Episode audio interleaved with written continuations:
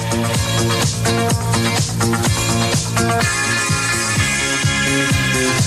Prehľad domácich a svetových udalostí, v ktorých pôjdeme na podstatu veci. V diskusnej relácii politické rozhovory s Romanom Michalkom. Spolu preberieme, okomentujeme, či zanalizujeme spoločenský vývoj v Čechách, na Slovensku, ale aj vo svete. Otvorene, bez cenzúry, bez falošných pravidel politickej korektnosti, o tých, ktorí nám vládnu, aké sú motívy ich konania. Budeme hovoriť aj o zákulisných politických hrách, ekonomických či oligarchických štruktúrach, o oficiálnych, ale aj diskrétnych elitách.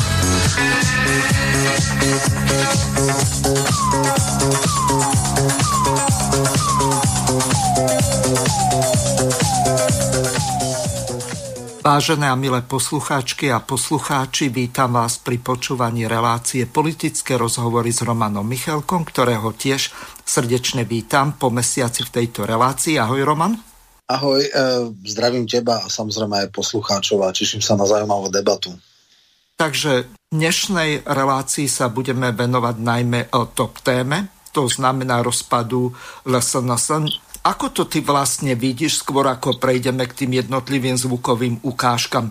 Jedná sa o nejaký rozpad, alebo len 5 naštvaných e, poslancov tak e, odišlo z toho klubu, ktorý im ostal o síle bývalých 14? Takže momentálne majú 9, ale na to, aby im fungoval poslanecký klub, tak im stačí i 8. Áno, áno. No, zatiaľ je to predčasné. Čo to bude znamenať definitívne je ešte príliš krátky čas.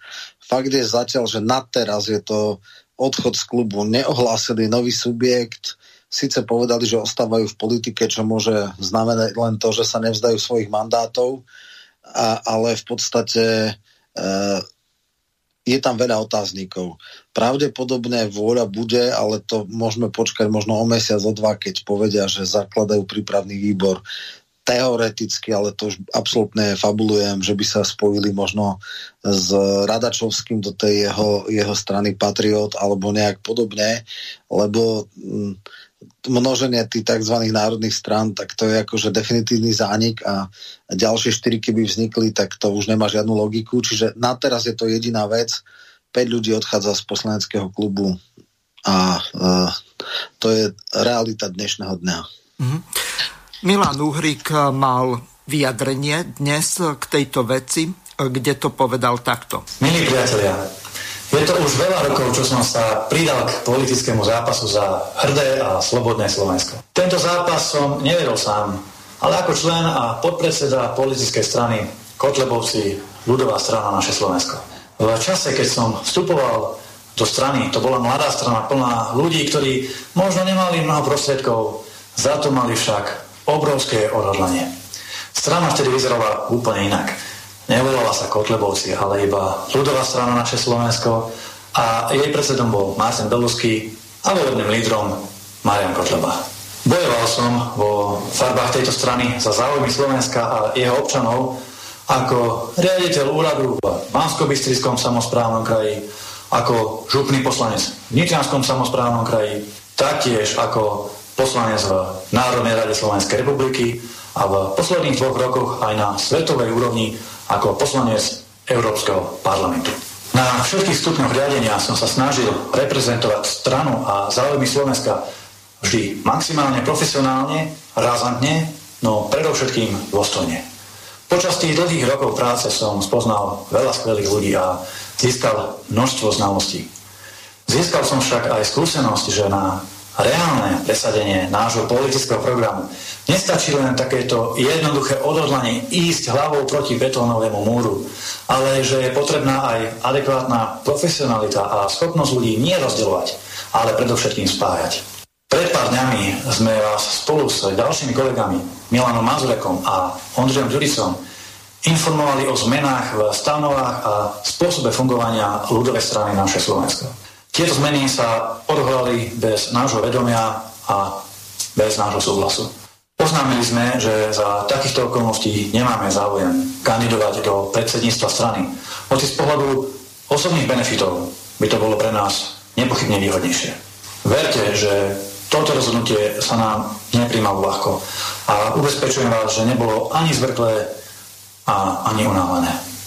Naopak bolo vyvrcholením niekoľko týždňového procesu, počas ktorého sme veľmi zodpovedne zvažovali všetky okolnosti a zistovali sme, či z našej pozície môžeme urobiť niečo inak, niečo viac alebo niečo lepšie. Odpoveď je však dnes, žiaľ, už úplne jednoznačná. Nemôžeme. Po prijatí nových stanov členovia strany už definitívne stratili možnosť akokoľvek zasahovať a podielať sa na rozhodovaní o podstatných otázkach ohľadne fungovania a smerovania našej strany. Rozhodnutie predsedu Mariana Kotlebu preziať všetku moc na seba podporila aj vybraná časť členskej základne, ktorá to bez nášho vedomia odhlasovala. Toto rozhodnutie zmeniť pôvodne ľudovú stranu na stranu jediného muža musím rešpektovať. Avšak ako zástanca tímovej spolupráce sa s tým jednoducho nedokážem stotožniť. Veď aj na príklade súčasnej Matovičovej vlády vidíme, ako takéto čisto individualistické riadenie môže dopadnúť. A preto po odkomunikovaní tohto rozhodnutia s predsedom strany oznamujem, že odchádzam z ľudovej strany naše Slovensko. Spolu so mnou odchádzajú aj ďalší piati poslanci Národnej rady Slovenskej republiky. Najaktívnejší poslanec Milan Mazurek. Poslanec a bývalý hovorca strany Ondrej Ďurica. Poslanec a bývalý podpredseda strany Miroslav Suja. Poslanec a primár vo vojenskej nemocnici v Ružomberku doktor Miroslav Urban a poslanec Eduard Kočiš. Títo všetci vnímajú udalosti posledných týždňov podobne ako ja a nechcú byť súčasťou toho tzv. nového systému fungovania strany. Ako sa píše v Biblii, všetko má svoj čas a svoju chvíľu. Každé úsilie pod nebom. Svoj čas má privítať sa, svoj čas má rozlúčiť sa. Život však pokračuje ďalej. Chcem sa týmto poďakovať členom ľudovej strany naše Slovensko za roky kamarátstva, za všetky skvelé spoločne prežité chvíle. Nikdy na ne nezabudnem. Nedám na ne dopustiť a vždy budem na ne spomínať s hrdosťou a len dobrom. Chcem sa tiež poďakovať pánovi predsedovi Marianovi Kotlebovi za dotrajšiu spoluprácu a príležitosti, ktoré nám všetkým poskytol, pretože bez neho by som ani ja, ani nikto zo spomínaných kolegov v politike zrejme nebol. Naša spoločná cesta sa však končí, pretože naše názory na fungovanie a smerovanie strany do budúcna sa už príliš rozchádzajú. A namiesto vyvolávania nejakých vnútorných rozporov či konfliktov považujem za korektnejšie a slušnejšie vydať sa radšej vlastnou cestou.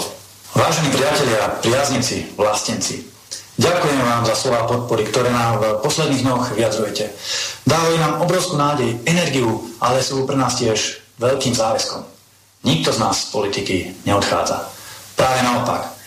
Budeme sa snažiť bojovať za Slovensko, za vaše práva a za vašu lepšiu životnú úroveň oveľa profesionálnejšie, múdrejšie a efektívnejšie. Budeme bojovať razantne, ale zároveň bez zbytočných a nič neriešiacich provokácií, ktoré by nás odsúdili na väčšinu opozíciu a väčšinu izoláciu. Pretože sami uznáte, že politika, ktorá nikdy nepriniesie nejaké reálne výsledky, jednoducho nemá zmysel.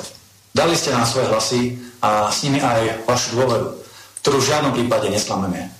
Určite budeme konať vždy tak, aby ani jeden váš hlas neprepadol. Pozývam vás do nášho spoločného zápasu za dobro. Neviem ako vy, ale my našu vlast pomileným liberálom a skorumpovaným papalášom bez zápasu rozhodne nenecháme. Takže toľko povedal Milan Uhrik pri svojom odchode zo strany LSNS. S ním odchádzajú ešte aj piati poslanci, ktorých vymenoval. Roman, čo očakávaš od toho, aký vlastne bude ten ďalší vývoj v ľudovej strane naše Slovensko a takisto u týchto šiestich odídencoch. Predpokladá sa, že asi sa ďalší k ním nepridajú, tým by sa mohol, ak by odišli dvaja, rozpadnúť Kotlebový poslanecký klub, lebo najmenej poslancov v poslaneckom klube je 8, tým pádom by stratili e, nejakú časť peňazí a ďalšie veci. Čiže e, je to už teraz tak nejako na hrane. 5 poslancov je dosť veľa zo 14. Ostáva je, je. A hlavne ide o to, že kto tam ešte dneska ostane, že v podstate širšia verejnosť poznala vlastne Mazureka Uhríka. E, ešte sem tam niekto možno e, poznal Ďuricu a Suju, ale ostatní sú no name. Akože v podstate dneska z tých ľudí, ktorí ostali u Kotlebu, tak možno v stranických štruktúrach troška ľudia poznajú Beluského a Šlosára, mm-hmm. ale inak sú to, ale obávam sa, že mimo stranických štruktúr všetci ostatní sú úplne neznáme mená, takže, takže ako tie menkotvorné e, osobnosti odchádzajú, e, sú v zásade tri možnosti, tri scenáre.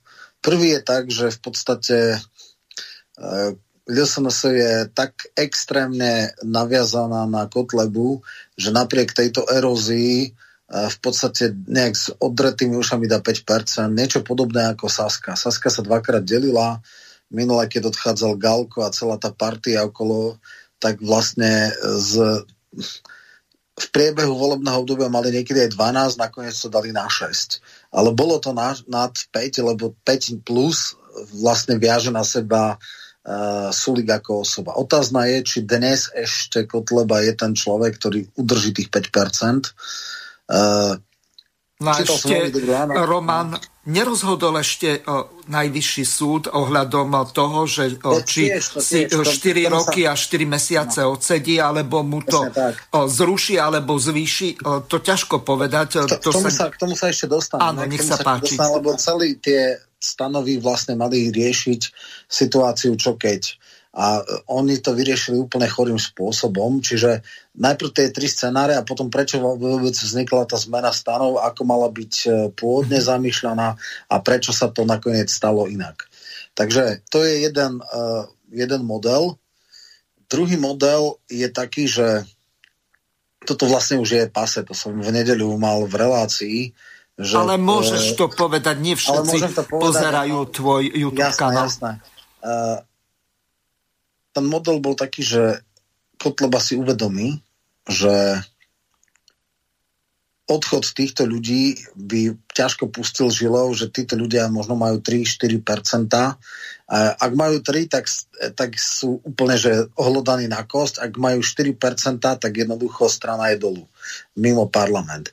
A že dá im nejaký priestor, že jednoducho bude to nejak uh, moderovať diskusiu s nimi, že bude nejaké zmierové konanie, že bude nejaký prísľub, uh, ja neviem, zmeny stanov alebo niečo podobné.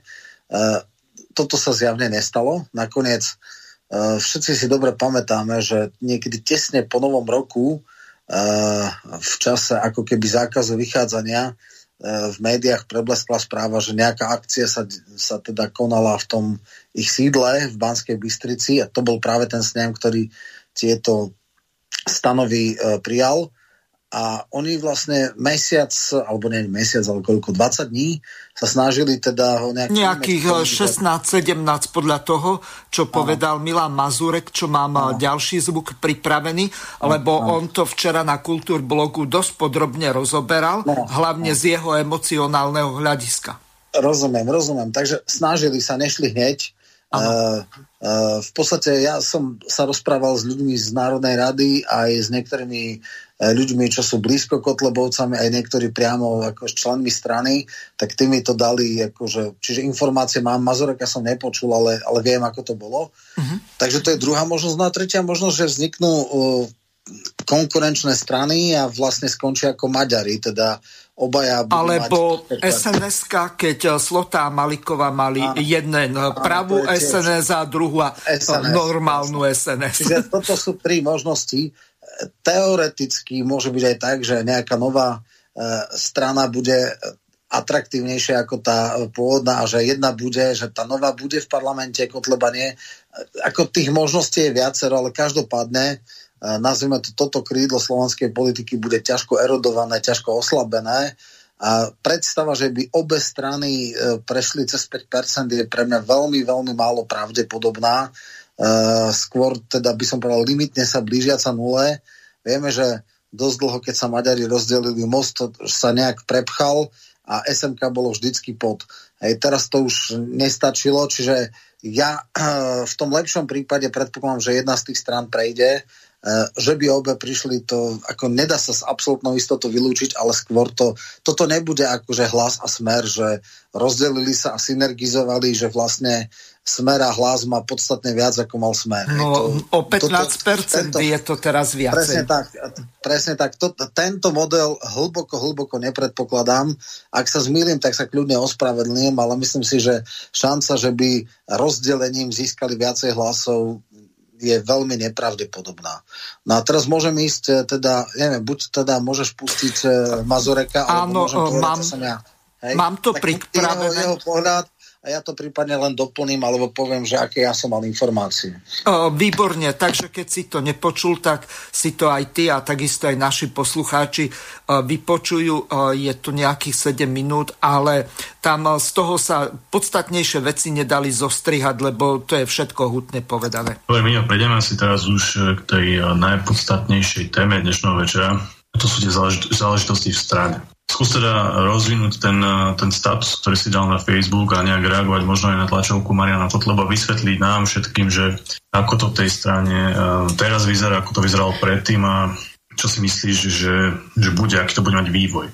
Prejdeme teda na to, že eh, na ten nejaký začiatok išlo o to, že sa prijali nejaké nové stanovy, s ktorými jednak nesúhlasíš a jednak nemali byť s tebou komunikované. Ak tomu teraz správne rozumiem.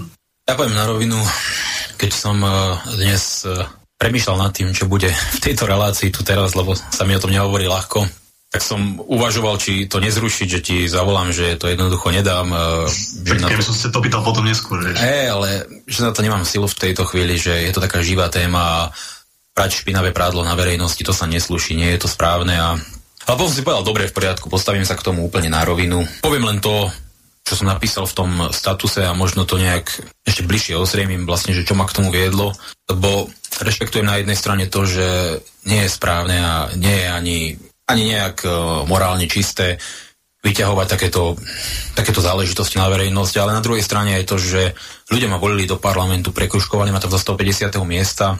Tí ľudia si zaslúžia za to všetko, lebo ja, ja som im naozaj úprimne do srdca vďačný. Zaslúžia si vedieť pravdu o tom, čo sa stalo a tým som chcel pokračovať, že týka sa to aj členov našej strany, ktorí, ktorí si zaslúžia poznať tú pravdu a na jednej strane nebyť klamaný ani mainstreamom, ale nebyť klamaný ani ľuďmi vo svojom okolí. Pravda je taká, že tesne pred eh, Vianocami sme mali posledné predsedníctvo v roku 2020 a tam prišiel predseda strany Marian Kotleba s eh, takým návrhom, že máme rozšíriť predsedníctvo dvoch ľudí, ktorí budú fungovať ako jeden ako v podstate má nejaká kontrolnú funkciu v rámci predsedníctva a v rámci oblastných predsedov a, a druhý bude fungovať ako zástupca e, podpredsedu pre organizáciu členskej základne, tak nejak. Ja som k tomu mal nejaké uh, výhrady, ale skôr také konštruktívne, takého konštruktívneho zmyslu, že som hovoril, tak by to mohlo byť lepšie, to a to. Skrátka detaily ohľadne nejakého fungovania, ale a priori som nebol proti a nakoniec som povedal, že áno, že je to v poriadku, vyskúšajte to, veď keď to nepôjde, tak e, ten systém trošku prekopeme. A odchádzali sme zo predsedníctva, že, že je všetko v poriadku a že takto nejak bude, že sa to predsedníctvo rozšíri o dvoch ľudí. A teda 3 januára tohto roku. Boli potom to je ten snem v Banskej Bystrici, kde ja som nebol pozvaný, viacerí ľudia tam neboli pozvaní, no a ja som aj nepredpokladal, že tam že sa niečo môže stať, že, že, že môže byť niečo v neporiadku, čiže som to ani tak nejak neriešila.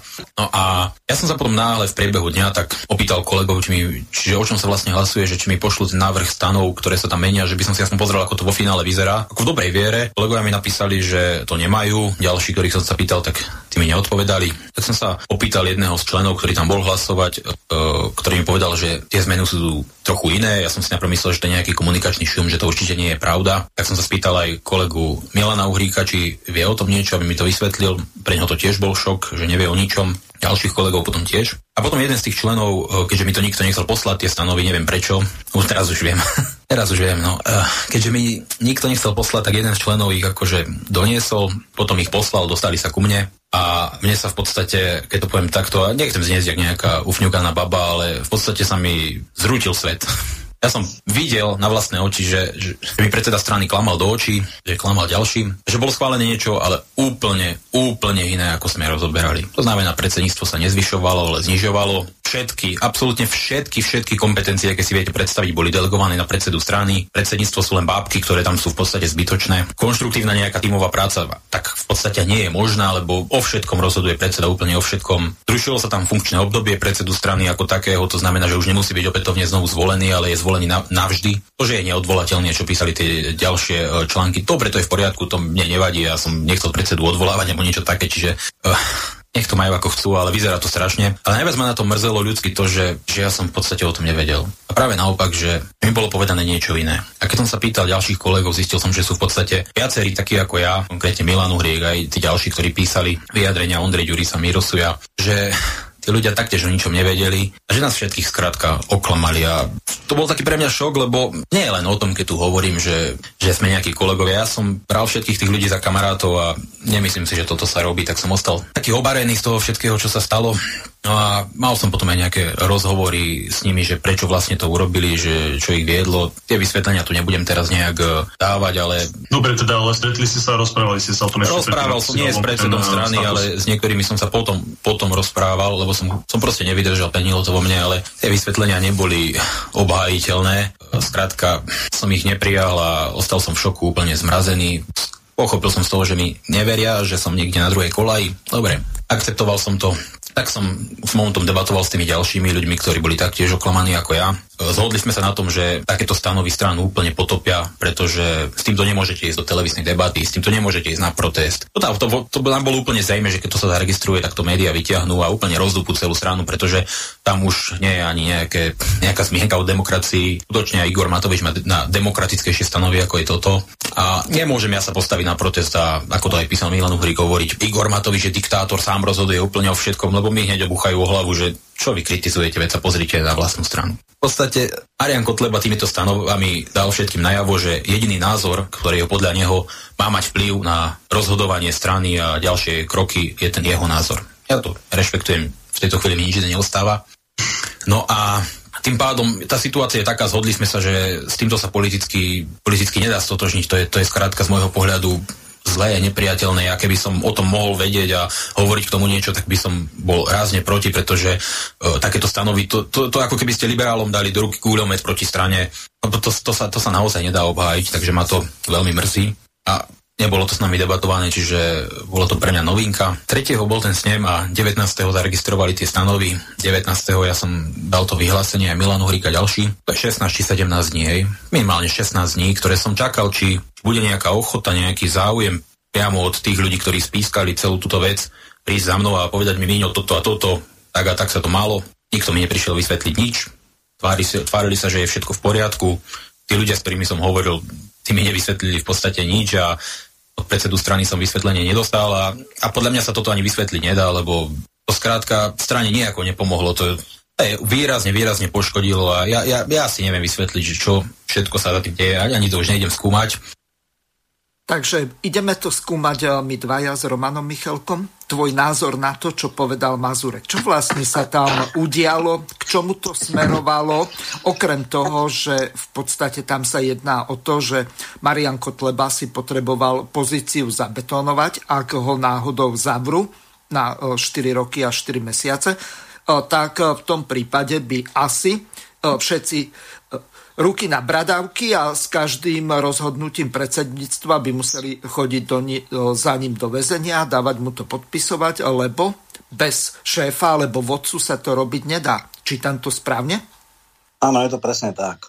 Akože je to úplne absurdné. Prvý bizár je, že e, na sneme strany nebol podpredseda strany, jeden z najvýraznejších podpredsedov Uhrík, nebol člen predsedníctva, krajský šéf, tuším v Prešovskom kraji, čo Mazurek. Ano. Čiže ja neviem, aký kľúč bol, akože to, kto boli, keď najdôležitejší ľudia zo strany neboli na sneme, akože fakt chore.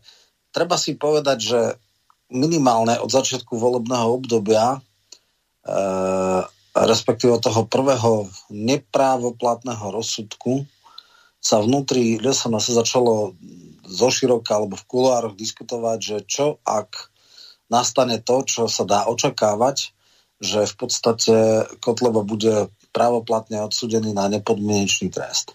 Tam treba si povedať jednu vec. Uh, dnes sa už nehrá o to, že by mohol dostať ako Mazurek nejakú podmienku a zaplatiť pokutu alebo niečo podobné. Pri tej kvalifikácii, ktorá je vlastne prijatá a ktorá prešla prvostupnovým súdom, tak e, tam je najspodnejšia hranica 4 roky a vôbec nie je možné, ak sa bude konštatovať, že daný trestný čin sa stal e, nejaký podmienčný trest. Hej. Čiže mhm. tam tuším po dvoch tretinách trestu, povedzme, že by si neodsedil celé 4 roky a 4 mesiace, ale neviem, okolo troch rokov, alebo necelé 3 roky by to určite boli. No. No len tam... potom 7 rokov nemôže kandidovať, čiže no, on je... Samozrejme, no mm-hmm. jasné. Tak ale to sú také prípady, že aspoň, aspoň je BP Grill tiež nemôže kandidovať a, a v podstate e, sú, sú strany, akože Miloš Zeman, keď bol šéf e, strana Zemanovci, nekandidoval, ale bol ako kvázi volebný líder.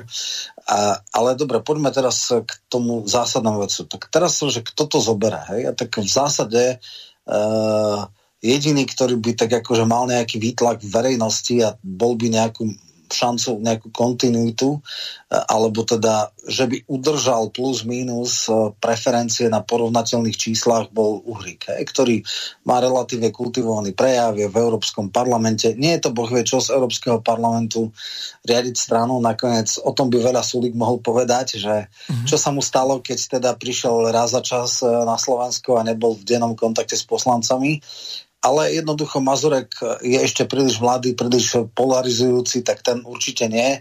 A ako Belusky so Šlosárom, to teda akože, to sú možno generálny manažer strany, ale určite nie je nejaká tvár, ktorá by chodila do debat a podobne. No. Mm.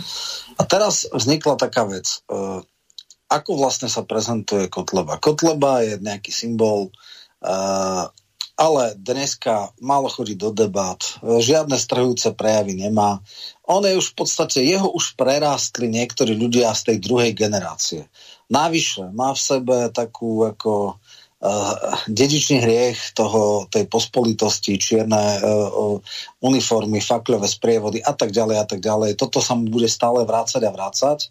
No, bola taká možno aj idea, debata alebo možno obava, že vlastne, ak by naozaj bol v podstate vo vezení uh, uh, ten uh, Kotleba a zobral by to do rúk uh, Uhrík, takže možno by urobil nejaké ústretové kroky v tom zmysle, že by povedal, že nemáme problém odsúdiť nejaké neprávosti, ktoré sa tu diali v druhej svetovej vojne, ako každý normálny človek, všelijaké tragédie, ktoré sa stali, odsudzujeme, uh, ale ako ne, nemienime toto ďalej nejak riešiť, akože v pohode, mohli by začať uh, ja neviem, sa vymedzovať voči nejakým extremistickým prejavom. A Roman, sme... na chvíľu ťa zastavím. O niečo takéto sa Tomáš Taraba snažil dokonca to aj do tej koaličnej zmluvy v prípade tej volebnej strany LSNS dostal, ale to sa nerešpektovalo. Tak to asi veľmi no. nechodí takto, aby bolo jasné, oni si tam dali, že v rámci tej kvázi koaličnej dohody alebo tak e,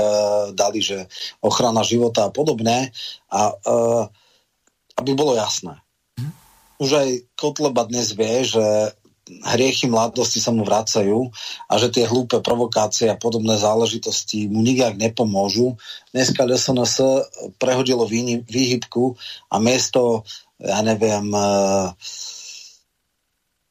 prejavov typu Magata a všelijakých eh, symbolov a tak, eh, ktoré pochopili, že im nikoho eh, nejakých nových voličov ne, ne, nechytia, tak dneska vlastne oslovujú tú časť populácie, ktorí sú antivaxinéri, ktorí sú anti-5G, tí, akože toto je ich cieľovka všetci si pamätáme na to známe video Kotlebu, kde povedal, že e, teda pri očkovaní nás začipujú a malo tu 360 tisíc e, pozretí. A ja, mm-hmm. ja neviem, videní, hej, ja neviem, či on tomu naozaj verí, alebo to robí utilitárne, že je tu taká časť boličov, e, treba ich osloviť. Ak ich neoslovím ja, oslovia ich niekto iný, tak ako idem do toho, robím to. Sám tomu celkom neverím, ale akože však fajn, použijem to, lebo keď sa niekto vymedzuje takto, tak samozrejme uh, mávnu rukou, ale nie je to tak trestné, nie je to tak nebezpečné, kvôli takýmto veciam ťa, NAKA ťa nebude predvádzať. Hej? Čiže, ako si povedať, toto je naša cieľovka. Teraz my sa orientujeme, nebudeme riešiť, ako tieto symboly a podobné všelijaké, ako to máme 1,2%, to sú tí akože nadskoidní nejakí, akože marginálna časť, no vôbec našich voličov, e, s týmto nových už nezískame. Keď aj nejakých stratíme, tak akože veľká strata to nebude, ale toto je obrovský rezervuár a poďme po tejto cieľovke. On si to aj uvedomuje, ale uh, on dostal taký nejaký blok, že tak dobré, ja budem preč a teraz opraty mi zoberú tí ďalší. V podstate, keď si zoberieme počet impaktov, počet e, práca na sociálnych sieťach, e, kultúrblog a tak ďalej, myslím si, že počtom mediálnych vystúpení, počtom vystúpení v televízii, retorikou, e, v podstate ho už zatienili. On, on v podstate obrastol machom alebo, alebo sádlom, alebo aj neviem čím, mm-hmm. dobre, možno cvičí, tak svalmi, ale ako on, už, on je už len symbol. On už není ten hlavný líder, ťahúň a podobné, minimálne čo sa týka mediálnej prezentácie. A predstava, že bude úplne že mimo, tak to by znamenalo, že skutočne tie opraty uh, zobere niekto iný. Nedaj Boh, by získal jednak viac percenta a dokonca by získal aj koaličný potenciál, v podstate už také nejaké úlitby išli aj od Borisa Kolára, dokonca aj od Matoviča ešte pred, že ak sa distancujete od uh, nejakých uh, tragických udalostí, ktoré boli za prvej Slovenskej republiky, ak odsudíte to a to, tak môžeme s vami diskutovať. Hej, toto bolo, že oni povedali, ako, že my vlastne by sme aj s vami išli, ale musíte urobiť nejaké gesto.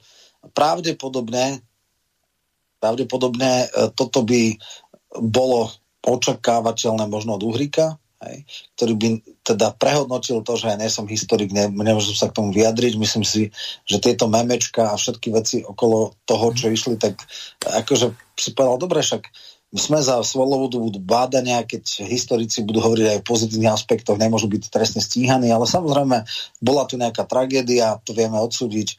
Každý normálny človek odsudzuje, keď kvôli nejakej rase alebo čo, niekto, niekto má, má tragickú minulosť. Môžeme historikom povedať, že aké možnosti mala slovenská vláda, či mohli, či nemohli, kto bol zodpovedný konkrétne. Nech sa to povie, ale ako stala sa nemilá vec, viem si predstaviť, že v nejakom horizonte by toto robila a náhodou by tá strana mala 10, 12, 15 a, a jednoducho aj tí voliči by si povedali, však vlastne keď tam není Kotleba, nikomu nechýba. Toto je možno taký blok. No a miesto toho, aby sa hľadal nejaký priateľný uh, modus vivendi, ako toto prežiť uh, a dokonca by sa to mohlo veľmi synergizovať, lebo na jednej strane by zatknutie Kotlebu mohlo z neho robiť martýra, všade by sa hrali, že to väzem svedomia, e, mohli by, že svoje, za svoje názory, dokonca, že, a nie že názory, ale že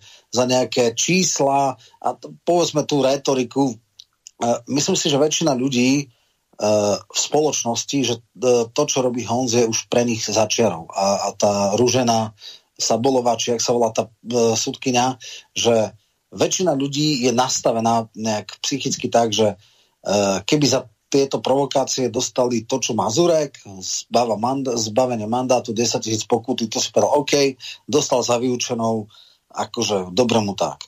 Ale ak aktivistická justícia niekoho za takúto provokáciu dá na 4 roky a 4 mesiace natvrdo sedieť, tak to si už aj mnohí ľudia, ktorí nemajú celkom Kotlebu radi a ktorí si dokonca nejakí antifašisti alebo čo, ale povedať do prdele teraz toto a čo o chvíľu možno, že niekto povie niečo proti potratom a bude to, kde to skončí? Jednoducho aktivistickí sudcovia spôsobia, že ľudia, ktorí možno by predtým ťažko nemuseli Kotlebu, tak, si, tak sa začnú báť, že pre Boha to kde to je, že však akože za nejaké hlúpe názory 4 roky, pre Boha to, to je fakt, to je že koniec.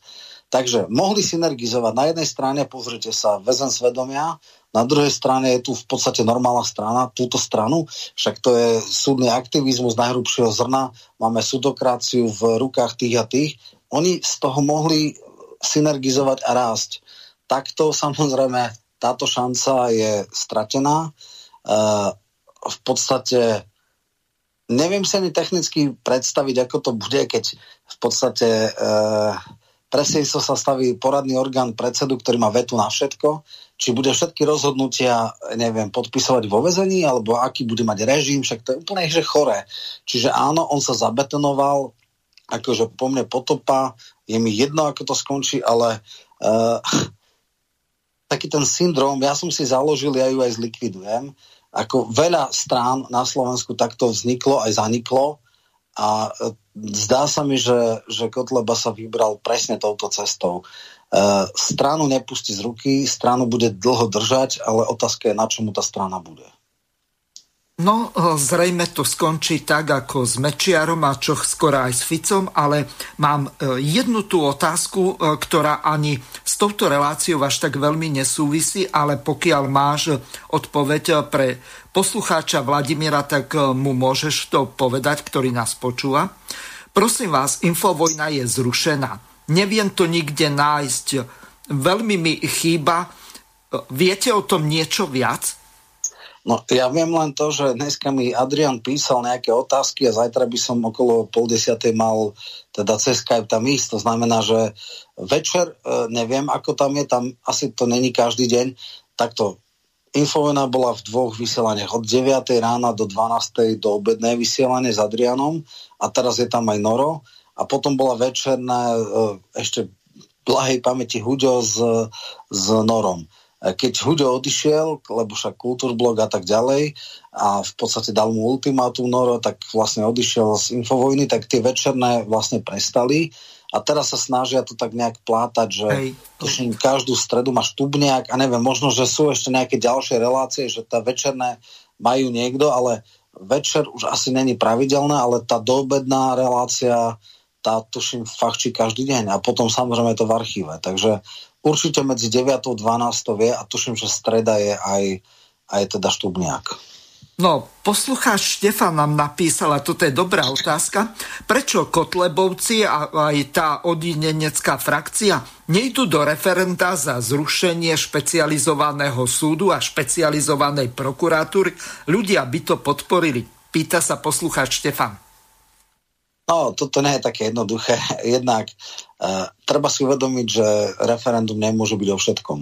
Sú presne povedané veci, ktoré smú a nesmú, nesmú byť rozpočtené o nejakých veciach, ktoré sú rozpočtovo uh, teda zaťažujúce, nemôže byť v ľudských právach, možno o justícii. Akože uh, keby niečo také prišlo, tak samozrejme uh, okamžite by ústavný súd uh, riešil, či je vôbec možné o takýchto veciach dávať referendum. Je to úzko špecializovaná záležitosť a pravdu povediac, ako napriek všetkému si nemyslím, že väčšina ľudí ako toto až tak rieši. Hej. E, keď budú tie exemplárne rozsudky, ale samozrejme dneska je teraz veľká otázka, keď sa robí referendum, či bude mať jednu otázku alebo viacej, lebo... No, Raši to... sa vyjadril na telo v relácii na Markíze u Kovačiča, že presadzujú jednu otázku a to týmto aktivistom padla sanka a nevedia, že čo robiť, eh, pretože aj eh, Tomáš eh, Taraba, Janco a ďalší boli v relácii a my sme o tom aj mimo relácie diskutovali, že čo za daných okolností, ak naozaj Raši a Pele budú trvať len na jednej otázke, tak ako napríklad trval na jednej otázke, to znamená skrátenie volebného 8. obdobia, e, aj e, napríklad Luboš Blaha, takže e, to nie je jedno nejaký jeden názor tých názorov smerujúci k jednej otázke. Je dosť veľa a z viacerých politických strán. Ale um, asi prejdeme na to, ako to vlastne zdôvodnil Marian Kotleba ohľadom toho, tej zmeny tej... Áno, presne tak, že prečo to on vlastne urobil a No, zrejme nepovedal, že e, z akého dôvodu si tam členov predsedníctva a podpredsedu nepozval, ale e, nakoniec si to vypočujme, aby sme dali aj druhej strane možnosť vyjadriť sa. Za 10 rokov existencie našej strany od roku 2010 sme zažili naozaj množstvo ťažkých chvíľ. Či už to boli brutálne protizákonné zásahy policie proti nám na uliciach po celom Slovensku ťažké vnútrostranické dialógy a turbulencie. Alebo skutočne vážna chvíľa, kedy som ja osobne obhajoval a aj úspešne obhajal našu stranu v konaní pred najvyšším súdom. Nikdy. Naozaj nikdy sme si však neposielali odkazy cez médiá alebo cez sociálne siete. Preto v tejto chvíli môžem povedať iba jedno. Rozhodnutie našich stranických kolegov nekandidovať do stranických funkcií jednoducho beriem na vedomie. Zmenu stanov neschvaluje jeden človek. O zmene stanov nerozhoduje predseda strany Marian Kotleba alebo úzká skupina jeho najbližších spolupracovníkov. Zmenu stanov v zmysle zákona schvaluje najvyšší kolektívny orgán strany. A tak tomu bolo aj teraz, keď zmenu stanov schválil snem strany, reprezentujúci vôľu členov strany naprieč celým Slovenskom. Na sneme strany sa zúčastnilo zo 132 členov snemu strany 111 členov. A z týchto 111 členov všetci hlasovali za zmenu stanov. Zmena stanov bola teda výsledkom demokratického rozhodnutia najvyššieho kolektívneho orgánu strany, ktorého vôľa je rovnako záväzná pre predsedu strany, ako aj pre všetkých ostatných členov strany.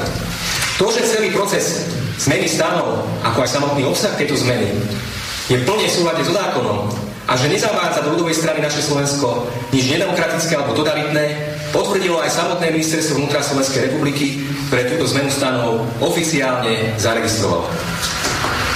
Vážení priatelia, a ja som sa osobne zúčastnil snemu strany konaného 3. januára. Nie však ako delegát s právom hlasovať, ale ako predseda volebnej komisie. Mojou úlohou bolo oboznámiť všetkých členov snemu so zmenami stanov, o ktorých mali hlasovať. Každý člen dostal do rúk dispozícii nové znenie stanov s farebnými vyznačenými zmenami. Každý mal v dispozícii neobmedzený čas na oboznámenie sa s týmito zmenami a osobne som zodpovedal všetky otázky. Výsledkom bolo jednohlasné odsúhlasenie týchto stanov. Preto nikto nemôže spochybniť, že prijaté zmeny stanov ozrkadľujú volu celej strany. Milí priatelia, Slovensku má dnes úplne iné problémy ako to, či niekto niekedy v budúcnosti bude alebo nebude kandidovať do našich stranických funkcií. Preto namiesto žabomyších naťahovačiek ja svoj čas a energiu budem radšej venovať politickému boju proti Matovičovej vláde, ktorá svojimi totalitnými opatreniami doslova ničí Slovensko. Chcú zaviesť povinné testovanie aj povinné očkovanie. Boj za ústavné práva a slobodu nebude ľahký. Ja si preto vážim naozaj každého, kto s nami vytrvá a chce ísť po tejto ťažkej ceste s nami ďalej. Kto však chce ísť svojou vlastnou cestou, kľudne môže ísť. My predsa nebudeme pri sebe nikoho držať na. Takže toľko Marian Kotleba v náväznosti na to, čo povedal Milan Mazurek. Ako to ty vlastne vidíš? Kto má vlastne pravdu, kto koho podviedol, kto je podrazak, kto si betonuje moc, alebo ako to vlastne ty vidíš? Lebo toto no, našich ja poslucháčov určite bude zaujímať. Ja len žasnem, že žiaden novinár sa nespýtal, že teda keď tam bolo 120 delegátov, akože medzi delegátmi nebol e, podpredseda strany Suja, podpredseda strany Uhrík, člen predsedníctva Mazurek. E, E, na základe akého kľúča to tam ako dali, ja neviem, teda por hlavu to asi, hlasu to bol asi Belusky, ktorý je, no, ako pri všetkej úcte podržtaška. E, takže ďalší, ďalšia vec, ako e, to, že sú teda ataky na stranu a tak ďalej, a to akože práve, že kolektívne vedom, e, nejaké vedenie by malo sa čo najviac Uh, diskutovať a hľadať v diskusii najlepšie riešenia a nie akože systém vodcov. Dobre, je to ich vec. Pre mňa bolo veľmi, veľmi problematické, že sa našlo 120 uh, dvíhačov rúk.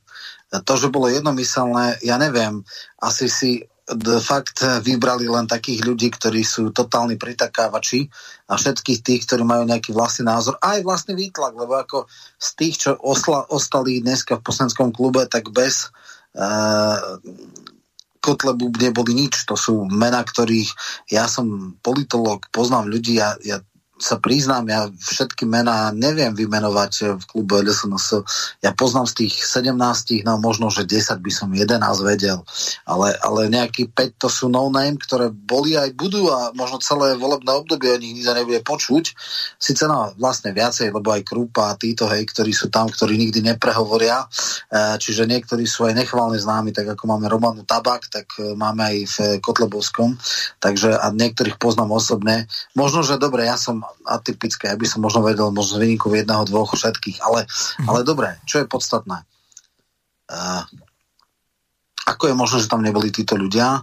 Uh, ten argument nejak ne, nesedí a potom posledná vec, akože v poriadku. Uh, áno, je samozrejme ďalší veľký otáznik, že o čom vlastne ministerstvo vnútra, keď jednak zaregistrovala takú stranu, ako bolo Oľano, čo je nonsens. To je fakt, že strana s nulovou šancou o, o demokracie. Hej, to, e, čiže dneska, dneska sa aj totalitné strany vnútro, demok, teda vnútrostranická demokracia na nule a predsa ich ministerstvo vnútra e, zaregistruje. Myslím si, že tam by sa mal meniť e, zákon, on sa vlastne zmenil troška zadanka, že tam nemohli byť 4, ale teraz tuším, že 45 ľudí musí byť najmenej, aby bola strana. No, čiže e,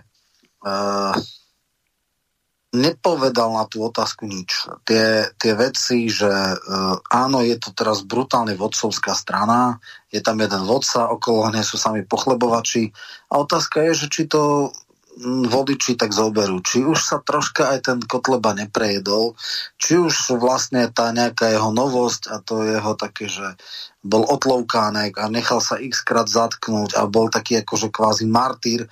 Či toto ešte bude fungovať, alebo po 4 rokoch na župe a po v podstate 5 rokoch v parlamente už tá jeho nazvime to zaujímavosť, alebo to nejaké martyrstvo už nie je a čo si povedal, už, chytí, už chytá tie také e, totalitné praktiky, už e, si myslí, že musí byť jediný, ktorý to teda e, nikdy nepustí. Však ja si myslím, že Mazurek určite nemal ambíciu v nejakom Nie. krátkom dohľadnom čase. Veď on má len 26 rokov, tak ako. Presne tak, čiže ten ho určite neohrozoval.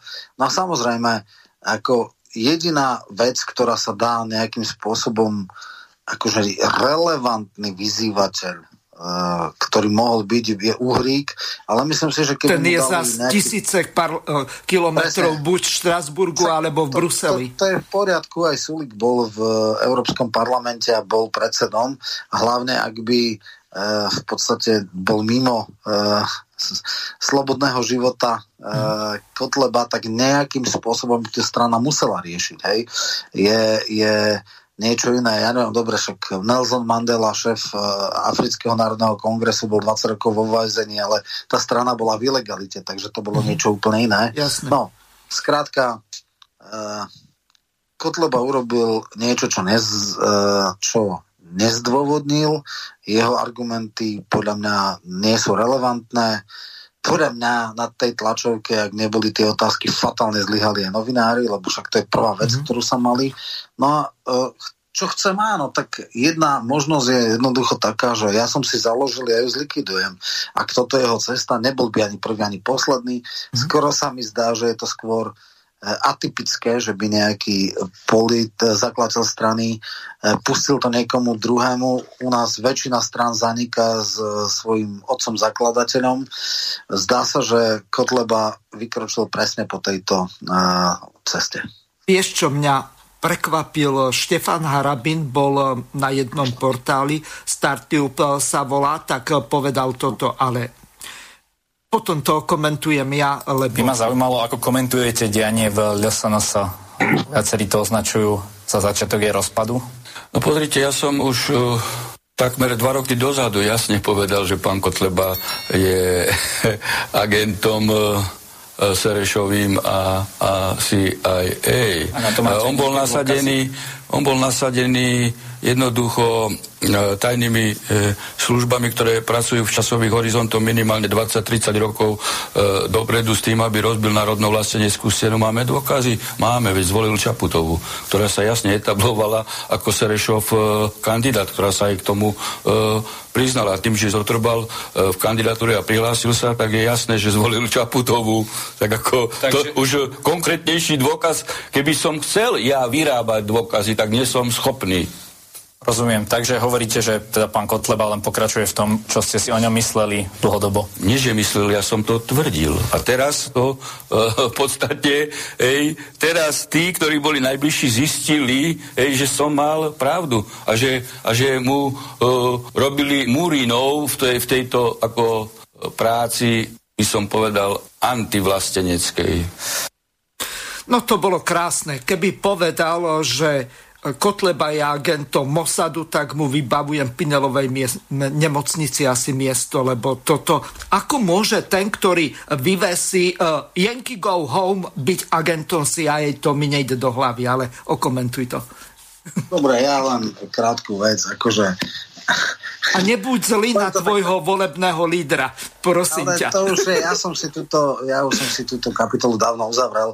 Poviem veľmi vecne, veľmi stručne Uh, si aj vôbec nie je potrebné. Uh, Kotleba sa zlikviduje sám. Uh, ego uh, mnohých lídrov, ktoré funguje, že ak nemám byť ja, nech to nie je vôbec tá strana, tak bohužiaľ tento model u neho, u neho funguje. Čo sa týka, že on zvolil Čaputovu, fakt je jeden, že aritmetický súčet Kotlebových a Harabinových hlasov prečíslil Ševčoviča a je teda pravdepodobné, no neviem, či prav, je možné, nazvem to takto, je možné, že keby Kotleba nehlasoval, teda nekandidoval, takže by sa mohol dostať do druhého kola. Nehovorím, že by to bolo e, isté, ale je to možné. No a týmto asi hasne. E, volebné, prezidentské voľby sú predovšetkým o tom, aby ten kandidát čo najmenej vadil. E, Harabin bol extrémne polarizujúci, e, áno, aj dostane sa do druhého kola by bol veľký úspech, ale šancu, e, by som povedal, kandidátka, ktorú ma v podstate v zásade nikomu strašne až tak nevadila, proti extrémne polarizujúcemu kandidátovi v prezidentských voľbách, tam by to bolo jasné. Druhé kolo by bol teda veľký úspech, ale bola by to stopka. Uh, takže takže to, toľko k tomu a uh, tie ďalšie veci to už ani nestoja za komentovanie. No. Dobre, uh, prejdeme na ďalšiu vec. V podstate sa jedná o to, že za veľmi pochybných okolností získal Daniel Lipšic bezpečnostnú previerku na prísne tajné youtuber uh, Marek Soun a po ňou Štefan Harabin to komentovali takto. Igor Matovič, stále magister, aj keď už pomaly viac ako mesiac, respektíve skoro mesiac sa môžeš vzdať svoje funkcie, stále diktátor a stále premiér. Igor Matovič, čo sa to zase na toho Daniela Lipšica dostalo von? No jednoducho tým, že kandiduje na špeciálneho prokurátora, respektíve šéfa špeciálnej prokuratúry, potrebuje mať bezpečnostnú previerku. A nakoľko on si ju sám nemôže požiadať, čo je logické. Viete, k tomu ju spravil? A on ju požiadal? No nikto iný ako Milan Krajniak. Sme rodina. Milan Krajniak bol ten človek, ktorý v čase gorily bol veľmi, veľmi blízko Danielovi Lipšicovi. Daniel Lipšic v tom čase minister vnútra a mám taký dojem, že Milan Krajniak bol tam štátnym tajomníkom. Náhoda. Ďalšia taká zaujímavosť, túto previerku požiadali 1. oktobra. Bežne takáto previerka trvá 6 mesiacov. Jemu dokázali spraviť takúto previerku, neuveríte, za 2,5 mesiaca. Už 8. decembra tento nastávajúci super právnik dostal túto previerku. Samozrejme, vyhovel. Ruka ruku mie. Takže toľko k Danielovi Lipšicovi, ktorý kandiduje na špeciálneho prokurátora a toto miestečko tam bude mať 7 rokov. Jemu nejde o peniaze, o plat špeciálneho prokurátora. To je čiste inkvizitor tejto vlády a keď to nevyšlo na generálneho prokurátora, skúšajú to na špeciálneho a to, že sú tam ďalší, ďalší traja prokurátori, to je len také divadielko pre nás občanov. My vieme, predpokladáme, že novým špeciálnym prokurátorom bude Daniel Lipšic. Vážené dámy, vážení páni, milé vlastenky, e, vlastenci. Treba si prijať zákon, že špeciálnym prokurátorom bude len a len Lipšic. O čo ide? Pani Matovičová klika účelovo zmenila zákon, že funkciu špeciálneho a generálneho prokurátora môže zastávať aj neprokurátor. Špeciálne pre e, Lipšica. Podmienkou kandidatúry na špeciálneho prokurátora je aj previerka na stupeň prísne tajne. Zabudli však pritom na to, že o previerku prísne tajne nemôže žiadať advokát Lipšic si tak musel narýchlo vybaviť, aby nejaká štátna inštitúcia za neho o previerku požiadala MBU. So žiadosťou mu pomohol starý sused, minister práce Krajňák. Takže zneužil právo moc a s Lipšicom uzavrel fiktívnu zmluvu na spolupráci v oblasti právnych služieb a práve preto ministerstvo požiadalo o jeho previerku. Hoci na túto pozíciu nie je potrebná. Previerku dostal v nezvyčajne krátkom čase za dva mesiace. Štandardne to trvá e, pol roka v dôsledku preverovania enormného množstva informácií. Ako podpredseda vlády som to absolvoval, preto viem, ako to trvá. Dôvod, prečo ju doposiaľ Lipšic ako jediný získal tak rýchlo, je prostý. Ak by ho preverovali štandardným spôsobom, nesíli by to do uzavretia kandidátiek na špeciálneho prokurátora. To svedčí o tom, že niekomu v MBU veľmi záleží na jeho kandidatúre. MBU stratil dôveryhodnosť a diskvalifikoval sa tým na politickú marionetu. Podľa hovorkynie Krajňáka minister oslovil Lipšica na spoluprácu v oblasti práva a preto potreboval bezpečnostnú previerku, o ktorú pre neho požiadalo ministerstvo. V skutočnosti len hasili Lipšicov diletantizmus právny a tých, čo kvôli nemu menili zákon a nevšimli si, že civil nemá možnosť požiadať a dostať bezpečnostnú previerku previerku. Krajňákové ministerstvo v zozname utajovaných skutočností ani pri jednej z nich nepotrebuje od zamestnanca vyžadovať previerku prísnej tajne. Čiže Lipšic môže prácu pre ministerstvo vykonávať aj bez, pre, bez previerky. Ministerstvo práce spoluprácu doteraz s Lipšicom neuzavrelo. No Lipšic už previerku prísnej tajne má a ministerstvo práce tvrdí, že išlo o preventívny krok a zmluvu uzavrú v závislosti od toho, či bude Lipšic budúcnosti pôsobiť ako právnik.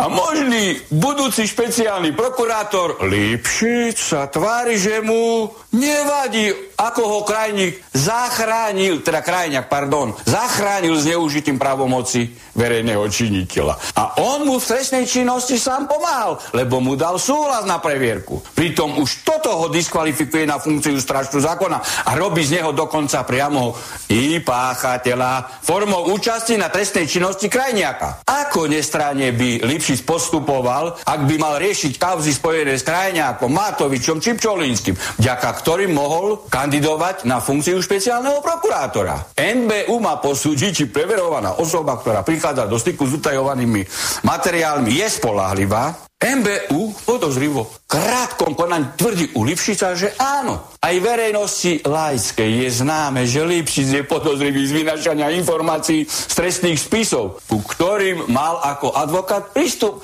a zverejňoval ich cez novinárov počas procesu, či už s alebo s menkami. Do očí bijú sa nehorázno. A MBU mu vydá previerku na prísne tajne. Podľa článku 2 odsek 2 ústavy štátne orgány, čiže aj ministerstvo práce a MBU, môžu konať iba na základe ústavy v jej médiách a v rozsahu a spôsobom, ktorý ustanoví zákon. Opačný princíp je u fyzických osôb, ktoré môžu robiť všetko, čo im zákon nezakazuje. Dávať na počkanie, previerku prísne tajné, obyčajnej fyzickej osoby je trestná činnosť. Treba sa opodstatnene preto opýtať Žilinku, či už začal v tomto smere vyšetrovanie trestného činu zneužitia pravomoci alebo zneužívania pravomoci verejného činiteľa, v rámci ktorého ľahko zistí, či všetci poradcovia členov Matovičovej vlády už majú previerku prísne tajné. Samotné umožnenie politikovi a neprokurátorovi kandidovať na funkciu prokurátora je podobné ako keby na šéfa kardiochirurgie kandidoval ginekolog alebo zubar. Obaja majú síce titul e, mudr, ale nikdy srdcia neoperovali. A teraz by chceli rovno riadiť takéto oddelenie. Zákon práve preto nepamätal na eventualitu a nerieši, že civil nemôže požiadať o previerku prísne tajne, pretože neráta s takou absurditou, že poslanci pre Lipšica zmenia zákon, aby mohol protekčno-korupčne kandidovať, aj keď nikdy nebol prokurátor. V dôsledku čoho sú zjavne diskriminovaní ostatní prokurátori, ktorí sa nimi stali cestou profesionálneho a nie politického výberového konania. To si však tí, zákon zmenili pre Lipšica, nevšimli alebo nesili. Takže toľko povedal Štefan Harabina, pred ním Marek Soun. Pripomeniem našim poslucháčom, že od teraz môžete volať na telefónne číslo plus 421 910 473 440. Po prípade môžete využiť Viber, Signál alebo WhatsApp. Roman, odovzdávam ti slovo. Ako to ty vlastne vidíš bude naozaj ten Lipšic tým špeciálnym prokurátorom, alebo ako to je vlastne?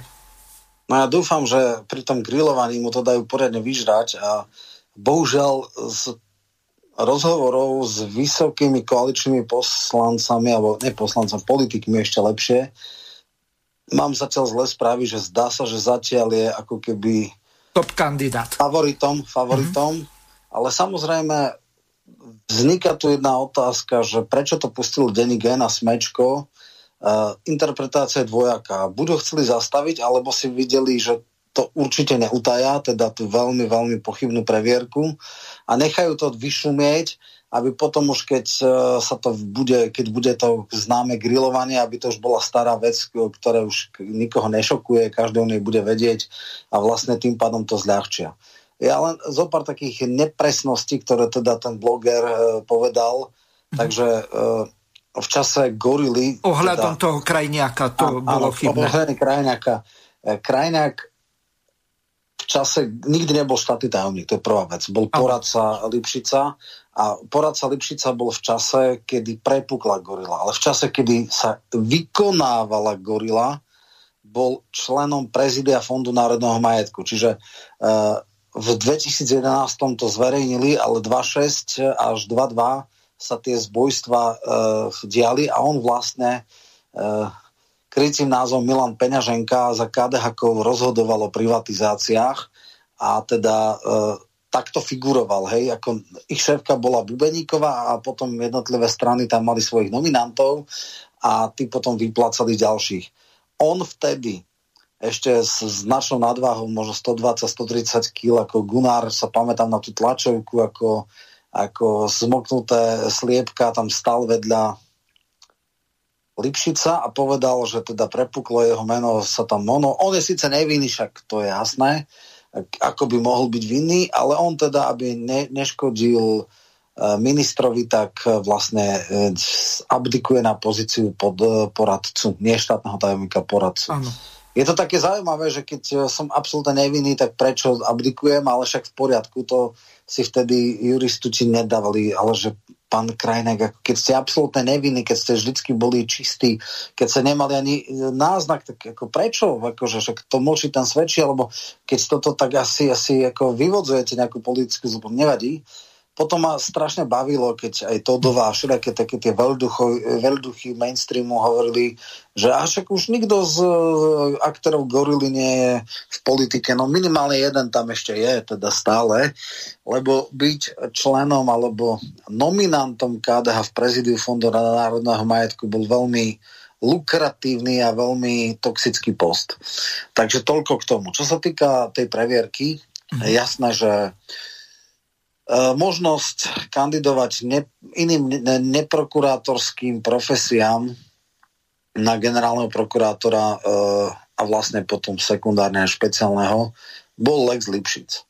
Určite bol vyhliadnutý aj za generálneho, ale tam máme precedens Čentež a máme tam významné e, re, reakciu e, prezidentky Čaputovej, ktorá jasne dala najavo, že má veľký problém s mm, Lipšicom a nepovedalo to síce na, tak nátvrdo, ale ako naznačila, že by mohla mať problém, aj keby ho parlament zvolil s jeho menovaním.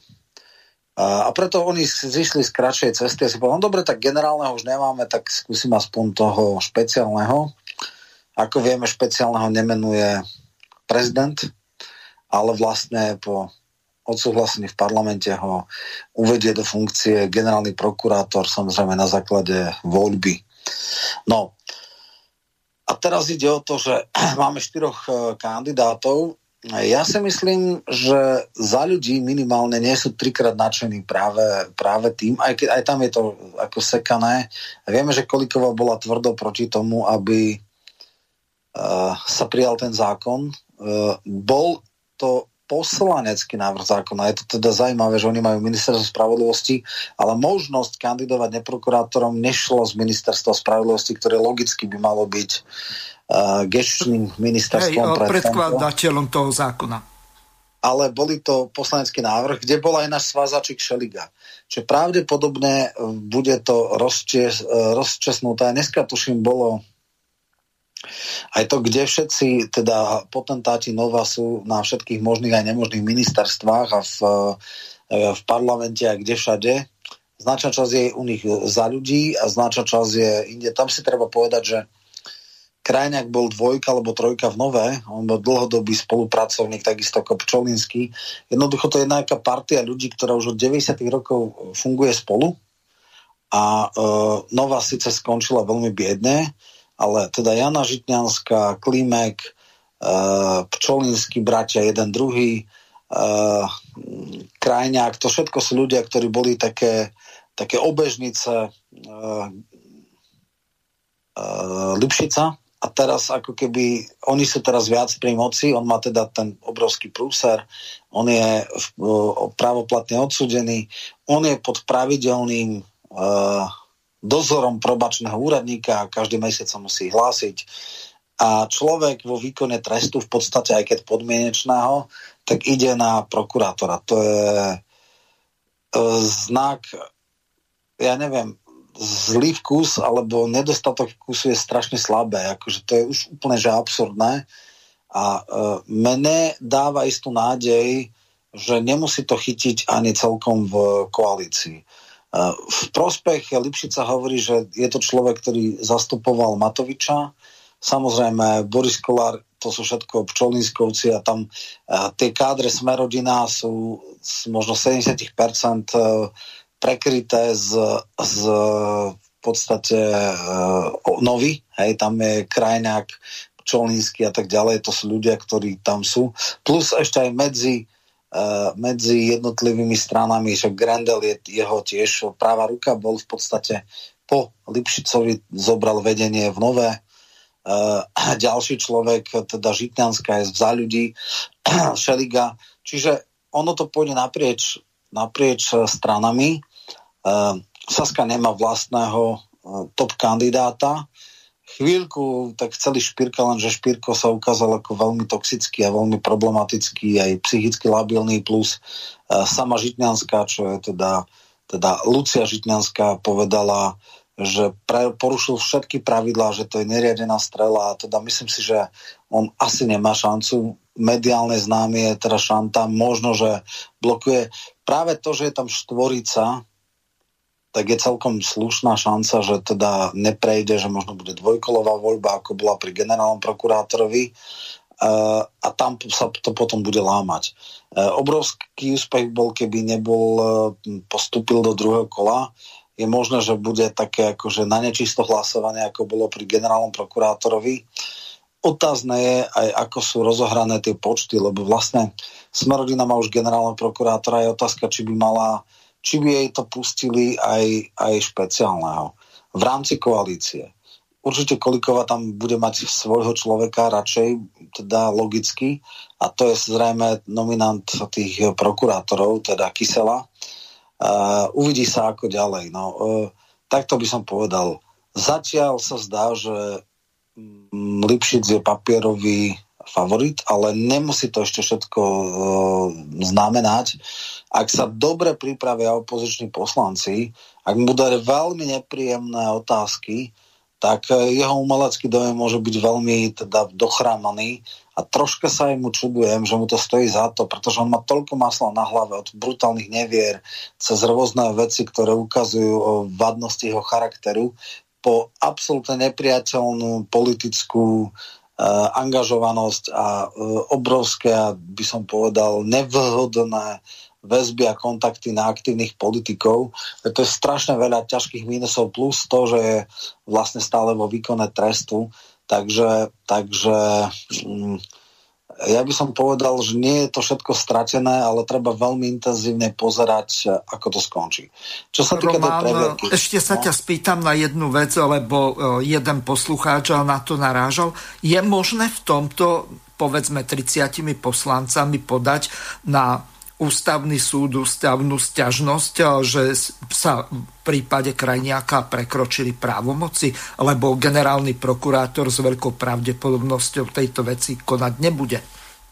Jasné, no to je na právnikov. Eh, ten zákon je, tuším, jednoduchý. Pokiaľ bol ústavný zákon, tak samozrejme sa to nedá. Neviem teraz eh, tá zmena, ale a nie, tá zmena prešla ústavným zákonom. Ja si myslím, že to, že sa umožňuje uh, prokurátor, neprokurát, áno, lebo v ústave bolo zadefinované postavenie generálneho prokurátora a keď chceli umožniť, tak museli dať ústavný zákon. Ako vieme, e, po najnovšej novele ústavy e, ústavné zákony nemôže posudzovať Ústavný e, súd. ústavný súd. Tým pádom, ak ho na základe tohto zákona, ústavného zákona zvolia, tak ústavný súd to nemôže posudzovať. Takže v tomto prípade je to stopka. Mm-hmm. Tam uh, treba ho zastaviť ešte v v parlamente a pri grillovaní. Mhm. Eh, ak, ak to neodflaknú opoziční poslanci, ja si myslím, že aj zo pár koaličným leží v žalúdku, tak môžu mu poriadne privariť, takže takto. Čo sa týka tej previerky. Tá previerka bola krajne neštandardná.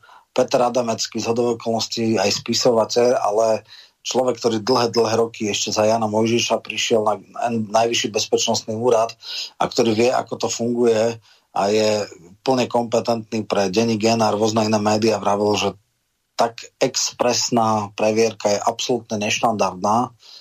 Existuje možno, že skôr podanie na výbor na preskúmanie výsledkov e, MBU. Tam to síce robia naopak, tam sa odvolávajú. Keď niekto nedostane previerku, možno by e, opozícia mohla skúsiť aj toto nejak preveriť, že či to bolo s kostolným riadom. No uvidí sa, každopádne veľmi, veľmi to smrdí a ja naozaj neviem, či motivácia, prečo e, koaličné médiá alebo režimistické médiá Smečko a Enko prišli s touto veľmi podivnou, že či je to tak, že nechajú to prehrmieť včas a potom už to nebude žiadna žiadna sláva ani žiadna nejaká veľká kauza, alebo naopak aj niekto zvnútra koalície má problém, aby on prešiel. Takto extrémne exponovaný politik by nemal ísť do takýchto nadstranických funkcií, takže ja som tak no, mierny optimista. Rozhodne nehovorím, že, že to má e, stopnuté a že že sa podarí ho zastaviť, ale istá malá nádej, že by sa to mohlo podariť, ja ju ešte stále mám. Mm-hmm. Prišiel nám pomerne dlhý e-mail od poslucháča Milana, tak ho prečítam. Pozdravujem vás, ale som veľmi smutný. Keď sa rozoberá posledný pilier právneho štátu, súdnictvo, keď je u moci klika, ktorá si robí zákony podľa ich ekonomických zákaziek, ktorá je schopná zariadiť pomstu mafiánovi, aby ubil k smrti policajta, ktorý ho dostal do väzenia. V takom čase na Slovensku diskutujete o rozpade jednej strany? Pán Michalko, Slovensko potrebuje okamžite generálny štrajk, odstránenie vlády a nastolenie právneho stavu. A kadejaké diskusie o populárnych preferenciách si nechajte na čas, keď bude na Slovensku fungovať štát. Je mi ľúto, zase, som sa, roz, zase sa rozčertím. Môže ma e, zase e, zopsuť, môžete ma zase zopsuť, ale e, musím vám toto povedať. Pozdravujem Michal. Takže... Ja, ja chápem týchto ľudí, ja tiež som ako vytočený niekedy skutočne a ja podľahnem emóciám uh, vo VVčkách a, a uh, ako miera mojej frustrácie je značná, ale tu si treba uvedomiť jednu vec. My všetci troška žijeme v takých nejakých bublinách. Ja mám okolo seba ľudí, ktorí majú podobné názory. Sem tam hovorím samozrejme aj s ľuďmi s inými názormi. Není to tak, že by som bol úplne v bubline, ale práve niektorí ľudia, ktorí sú len na nejakých sociálnych sieťach, komunikujú len, tak majú taký optický klám, že tak ako to vidia oni, tak to vidí úplná väčšina ľudí. A ono to tak nie je. Napriek tomu, že máme katastrofálnu vládu, napriek tomu, že dneska už by podľa preferencií uh, nedala ani len prostú väčšinu, a to dokonca ani v prípade, že by s nimi išli uh, Bihariovci, teda PSK, uh, tak uh, ešte nie je taká revolučná uh, doba. Ja, ja si uvedomujem, že niektorí ľudia ešte stále 10%, pre mňa je to nepochopiteľné, ešte stále 10% verí Matovičovi. Ešte stále ani ten Boris Kolár není pod 5%.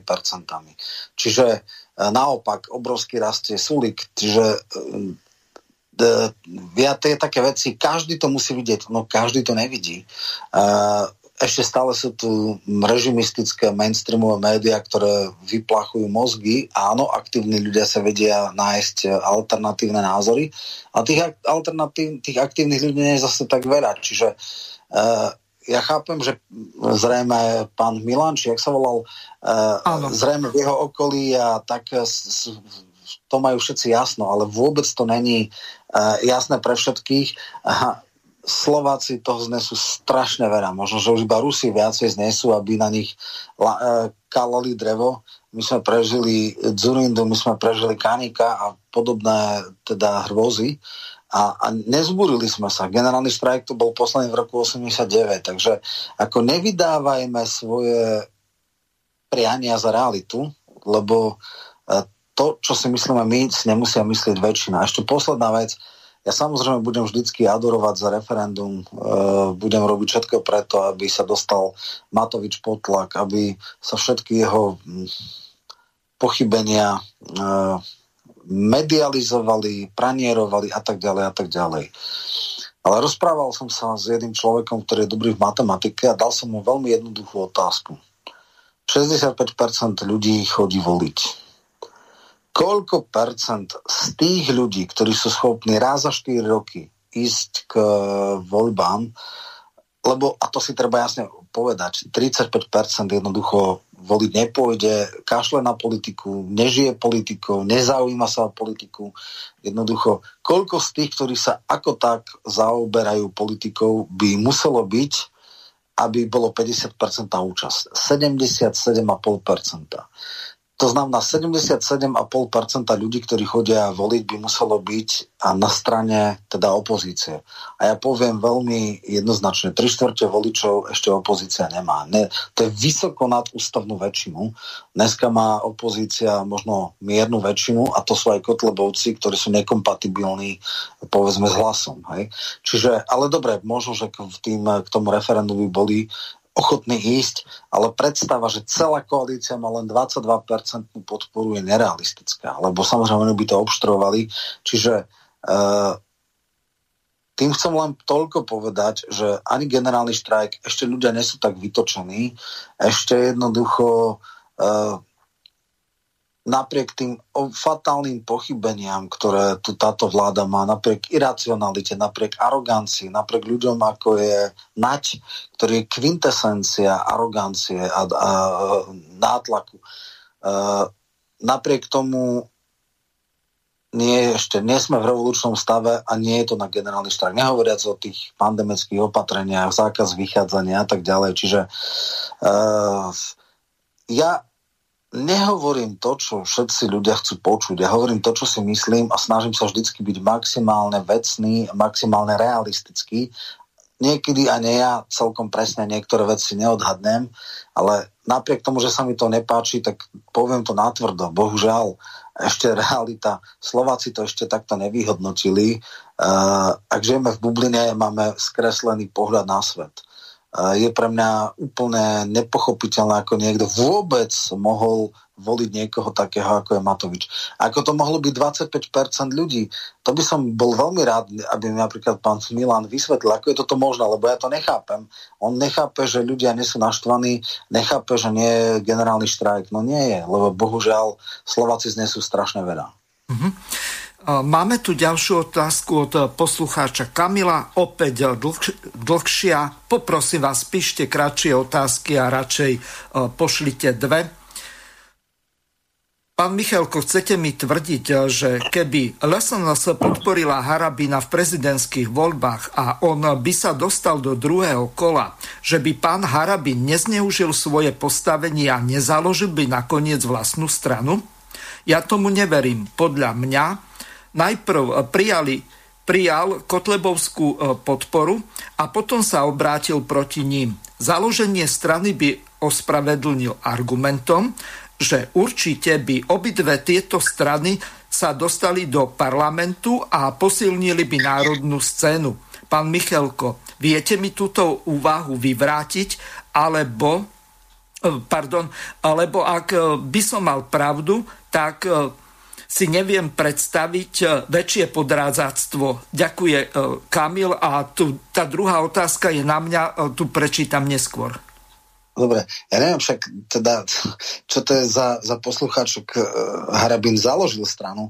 Ja viem, že tam bola nejaká dohoda, pri tých dohodách sa nebola, do, počul som rôzne interpretácie, inak hovorili o nejakej internej dohode medzi uh, Harabinom a Kotlebom, tuším také niečo bolo, že Kotleba nebude kandidovať, ale Harabin bude ako keby nezávislý kandidát s podporou SNS, čo Harabin odmietol, povedal, že bude iba občianský kandidát a potom teda dal takú vraj právnickú kľúčku, niečo podobné ako Procházka, že on teda nebude zakladať stranu.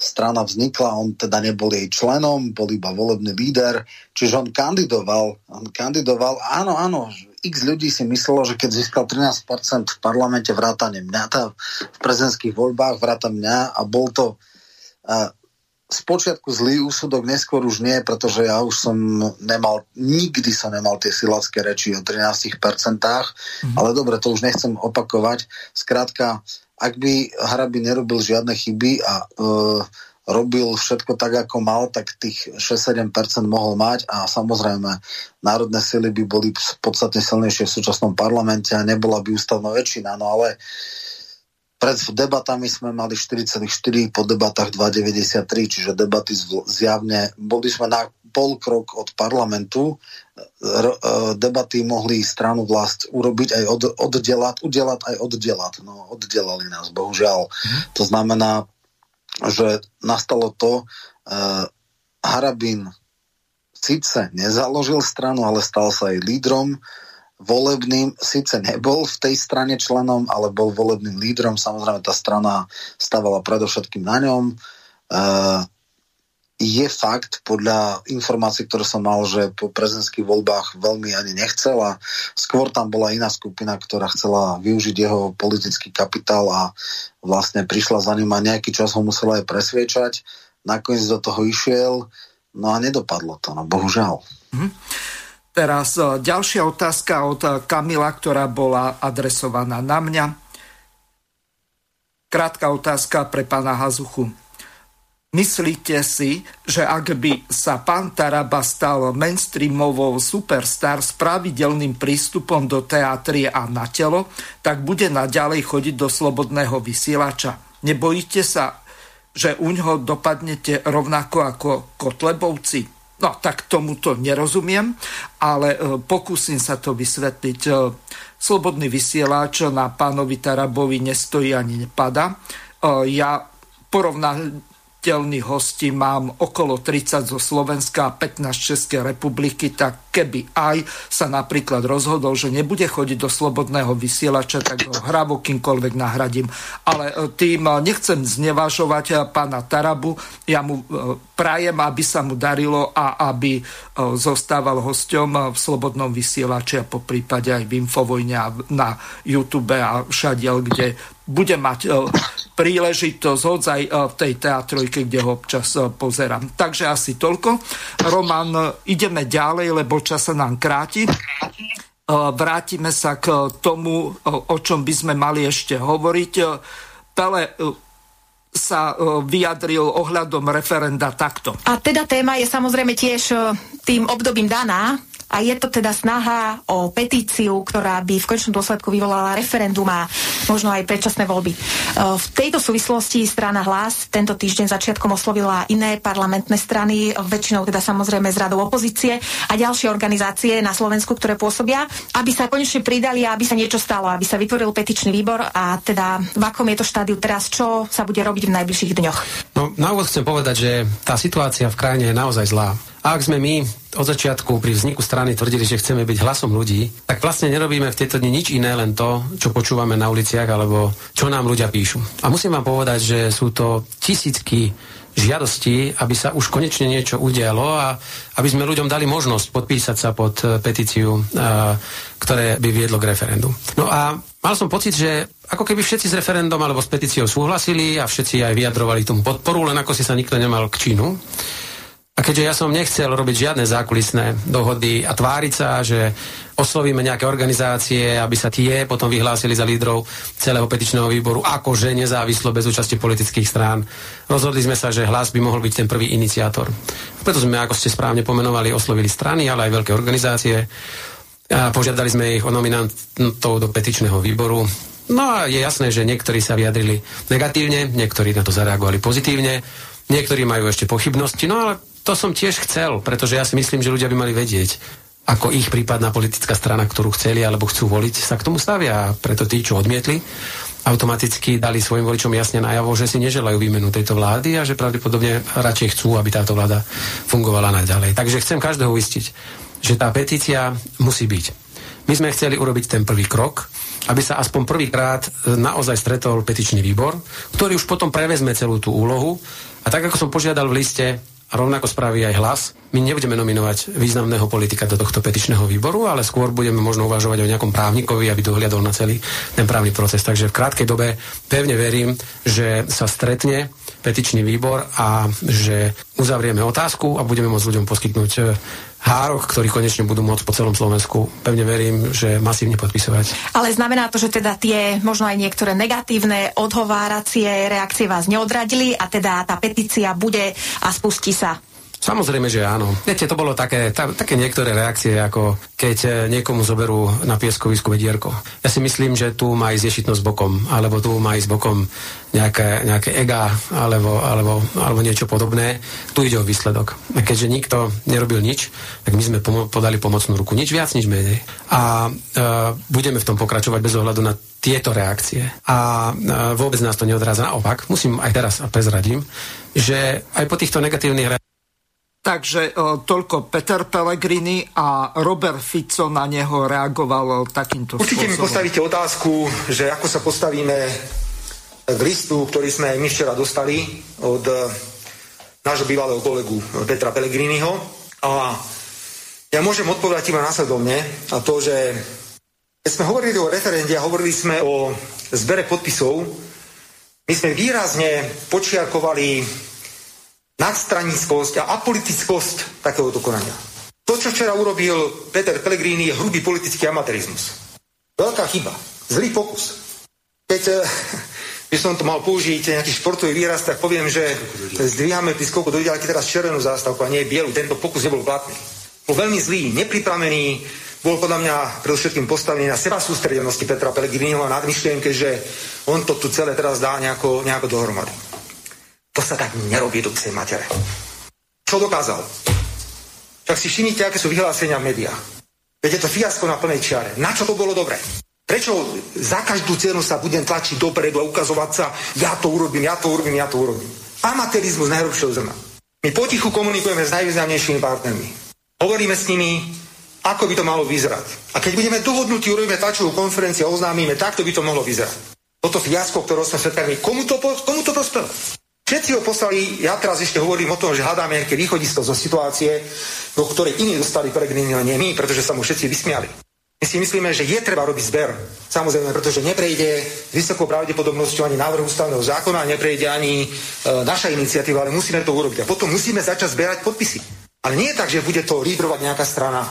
Ani my to nechceme lídrovať, nechceme byť na čele toho. Politické strany musia použiť svoje štruktúry politické, svojich politikov, aby podporili takéto referendum. Aby sme vybrali z našich rozpočtov, ktoré máme finančné zdroje a zaplatili dobrú kampaň.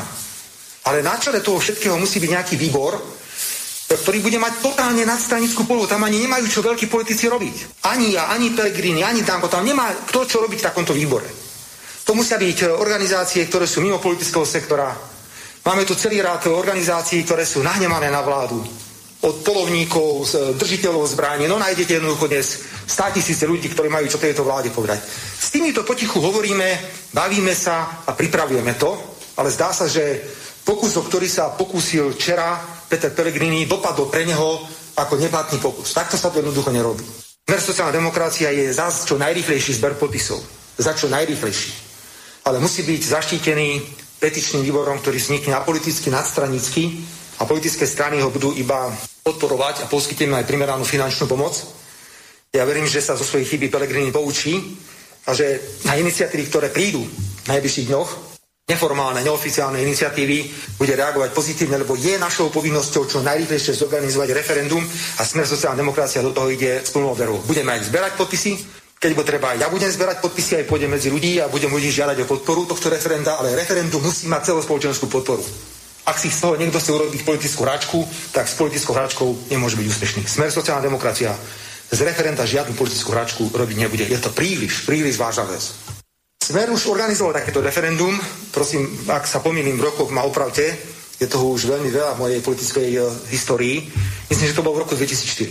Vyzbrali sme veľký počet podpisov, podstatne väčší ako 350 tisíc, na vyvolanie referenda o predčasných parlamentných voľbách.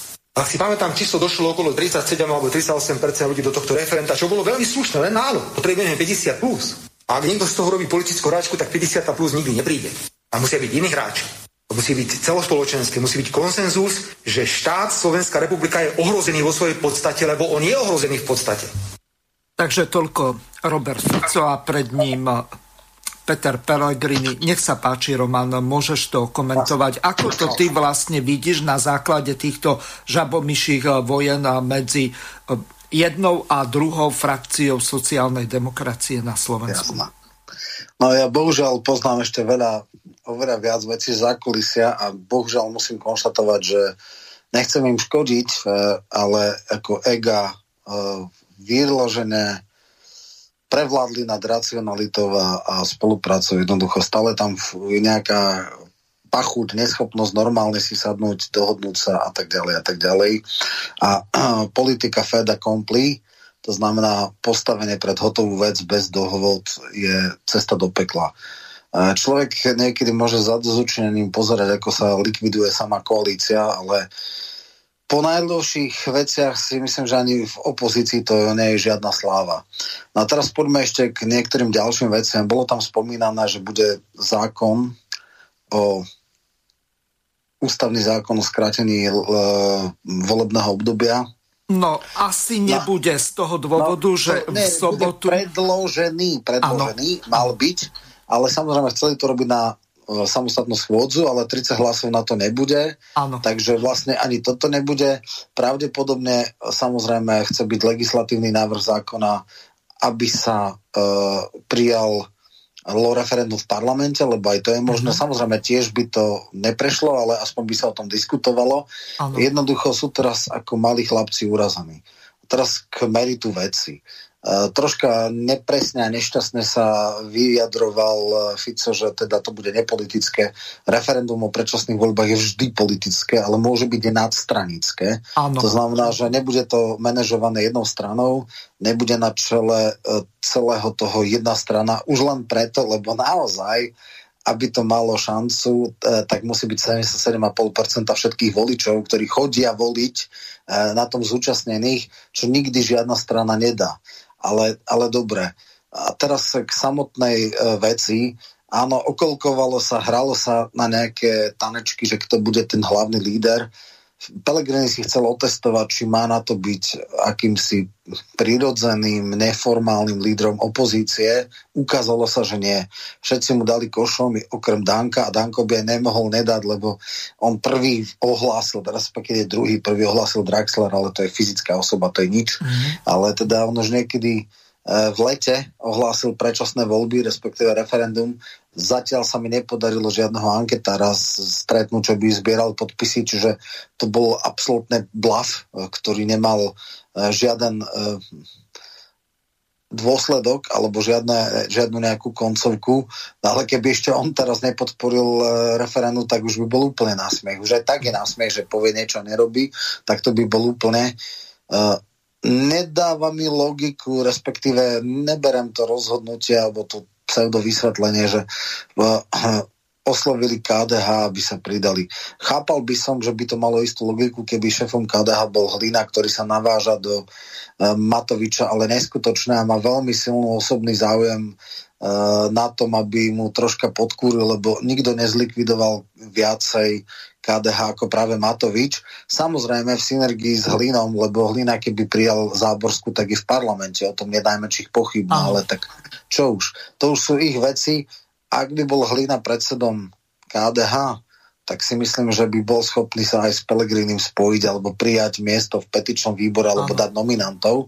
Určite nie Majerského KDH, ktoré zúfalo potrebuje podporu Oľano, Sasky, všetkých e, koaličných strán, aby mohol obhájiť post župana. Hej, ako predstava, že vyšiel teraz proti koalícii je úplne absurdná. To je jednoducho, eh, ani nie, že chýba úsudku, ja neviem, eh, kto, kto na, navyše skutočne, ak niekto z KDH kritizuje to, túto vládu, tak je to len hlina, ktorý dneska nemá tam žiadnu funkciu a myslím si, že už ani sa necíti ako KDH. Eh, čo sa týka progresívcov a spolu, tam sa to dalo tiež čakať, pretože celý narratív volebnej kampane bol vystriedať e, túto vládu, no tak by sa absolútne strapnili. Samozrejme, že Bihariová kritizuje aj Matoviča, samozrejme jej štýl, jeho štýl vlády sa mu sa jej hlboko nepáči a tak ďalej, ale predstava, že by ešte teraz urobila, nehovorím, že po voľbách by sa nespojila s hlasom, ale pred voľbami to by bola čistá politická smrť, takže to sa nedalo. Spolu hm, hipstera Hipšas Zaježovej je marginálna strana, ktorú ani nemá zmysel e, v podstate oslovať, má sotva 1%, ak vôbec. Ale dobre, akože to, že ich oslovili, bolo tiež podľa mňa chyba úsudku. Do istej miery prekvapilo od uh, odmietnutie Drukeho, Dru, Druckera, uh, dobrej voľby. Uh, tiež tam sa ukázala, je to človek, ktorý má veľmi tvrdé a ostré tlačovky, ktoré v podstate uh, sa vymedzuje, pamätáme si tú, tú apelačnú tla, tlačovku, že 204 mŕtvych a fatálne zlyhávanie, ako buši do vlády, ako veľmi, veľmi tvrdo a nepridal sa k uh, referendum.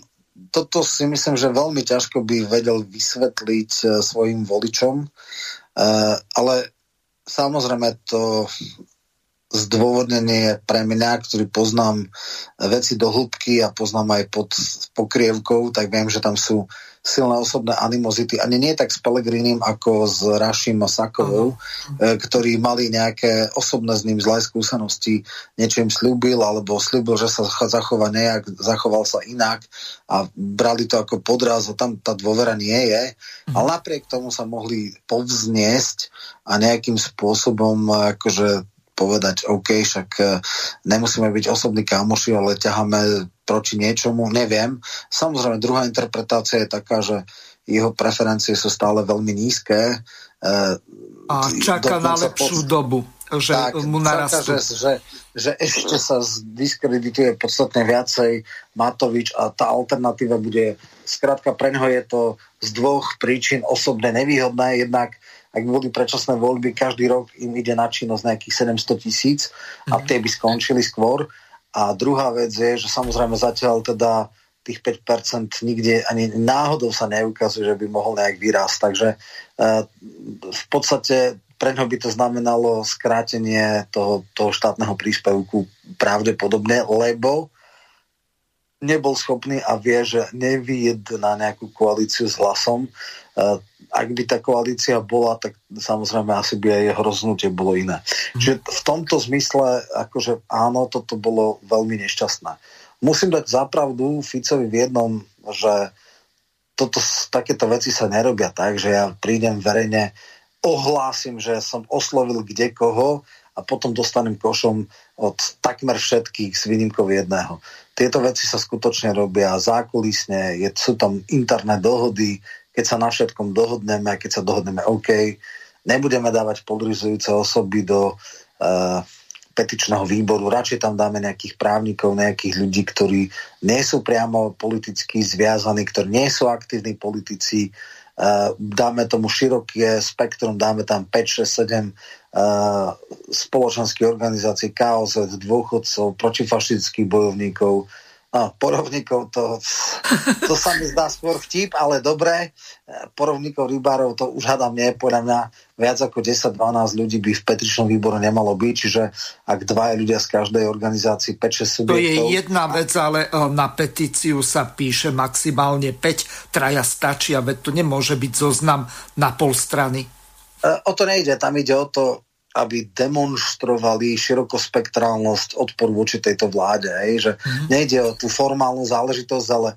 KOZ má, neviem, 600 tisíc členov alebo koľko, uh, protifašisticky tí majú menej, ale povedzme sú istým mienkotvorný dôchodcov je 900 tisíc alebo koľko, aj keď nie je organizovaný. Vyše milióna, ale to nie alebo, je až no. tak e, podstatné, pretože jednota dôchodcov Slovenska je ťažko vydieraná krajniakom, podľa toho, aké mám informácie a podobne aj KOZ, uh, z toho dôvodu, že uh, nebude pokračovať v nejakej tripartite, za predpokladu, ak bez ohľadu na to, že ako dopadne povedzme to referendum. Ak by bolo úspešné, tak krajňak ide do hája zeleného. Ale ak by to referendum nedopadlo dobre, to znamená, že by prišlo málo ľudí, hoci drvivá väčšina by bola za pád Matovičovej vlády, tak v tom prípade oni na ďalšie tri roky majú odrezanú cestu a potom nejaký sociálny dialog a znižovanie minimálnej mzdy a ďalších tých uh, sociálnych práv tých pracujúcich, tak to by išlo do hája zeleného. Čiže oni si tiež musia veľmi dobre rozmyslieť, že kde sa postavia. A teraz uh, vidíš, ako je to teraz, že uh, keby aspoň boli jednotní, tak tí odborári to risknú. No, odborári na rozdiel, neviem, ako je to pri dôchodcoch, či dostávajú nejaké granty z ministerstva, ale odborári sú na vláde nezávislí, tí majú vlastné členské. To, že, nebudú, že budú mimo tripartity, o to viac eh, budú môcť bušiť do vlády a získavať možno nových týchto, že pozrite sa, nikto odborárom uh, nepomohol viac ako Kaník, lebo hrubou antisociálnou, arrogantnou politikou ako keby dával najavo, že tie odbory sú potrebné, čiže uh, otázka je aj že či si skutočne dovolí úplne ich odpáliť z tripartity, lebo on zatiaľ tam chcel ešte pridať nejakých ďalších partnerov. To bol príliš radikálny krok a príliš asociálny a zas až taký odvážny si myslím, že nie je. Navyše ako netreba preceňovať tripartitu, nakoniec vždycky vláda sa rozhodne ako chce. Ano. Tripartita je o tom, že sa môžu vyjadrovať, ale jednoducho, keď sa vláda spojí s zamestnávateľmi, tak môžu akurát kričať. A tým, či kričia za stolom alebo v uliciach, to je jedno. Dokonca v uliciach je to častokrát ešte oveľa efektívnejšie pre svojich členov. Takže, takže v tomto zmysle, myslím si, že odborári e, logicky by sa dalo očakávať, že populisticko-pravicová vláda, e, ktorá osekáva sociálne výmoženosti, a to sa už jednoznačne deje, tak e, ako, tam sa priamo očakáva, že bude za sk- sk- ukončenie e, činnosti takéto vlády. No ale jasné, podstatná vec je iná takéto veci sa nerobia otvorenými listami. Jednoducho toto je fakt amatárčina, to Hej, musím dať. Verejné obstarávanie sa takto robí, že sa všetci, no. E, ktorí e, majú záujem oslovia, lenže a, toto... Dajú sa do vestníku a nie Jasné. takto. Čiže v tomto, v tomto urobil podľa mňa Pellegrini jednu veľkú chybu a to, že zle odhadol reakcie, nebal to predjednané A uh, áno, ja viem, že teda boli nejaké pokusy aj s Ficom, ale áno, tam išlo o to ego, že ne, nebyť na čele toho, nebyť ten prvý hýbateľ, ten prvý iniciátor a tak ďalej a tak ďalej. Plus samozrejme mali sme tam tú vec, že uh, najprv Naď, ktorému to skutočne ne, nejakým spôsobom nepatrí, začal dávať hromy blesky, že keby náhodou pri uh, testovaní niekto zbieral uh, podpisy. Tak, tak naženie policajtov čo je, čo je chore, ako minister obrany policajtov nonsens, absolútny nonsens. Tri alebo štyri dní potom to zopakoval Mikulec, lebo asi mu niekto povedal, že to nie Naď mal, to ty si mal povedať. No ale však to už je len uh, ďalší no, prejav. No, vojenskú policiu nasať nemôže, lebo tá sa vzťahuje len na vojakov. Jasné, to je, to je úplne chore, jednoducho. Mm. Toto je akože v slušnej krajine byť za tento výrok čelil odvolávaniu, no ale máme opozíciu bohužiaľ skoro takisto rozbitú ako koalíciu. Čiže, Hej, ako Fico a, hovorí ako cigánska hračka. No, no presne tak. Takže uh, bohužiaľ táto iniciatíva ukázala, že ani opozícia na tom nie je vôbec uh, dobré. Uh, samozrejme, už na začiatku bolo jasné deklarované, že Pellegrini nemienil osloviť LSNS, čiže ani celá opozícia by na tom neparticipovala. Uh, Fico teda naopak povedal, že sú ochotní aj nejak finančne to podporiť. Uh, takže rezume. Uh, umelecký dojem z toho je oveľa horší, ako mohol byť.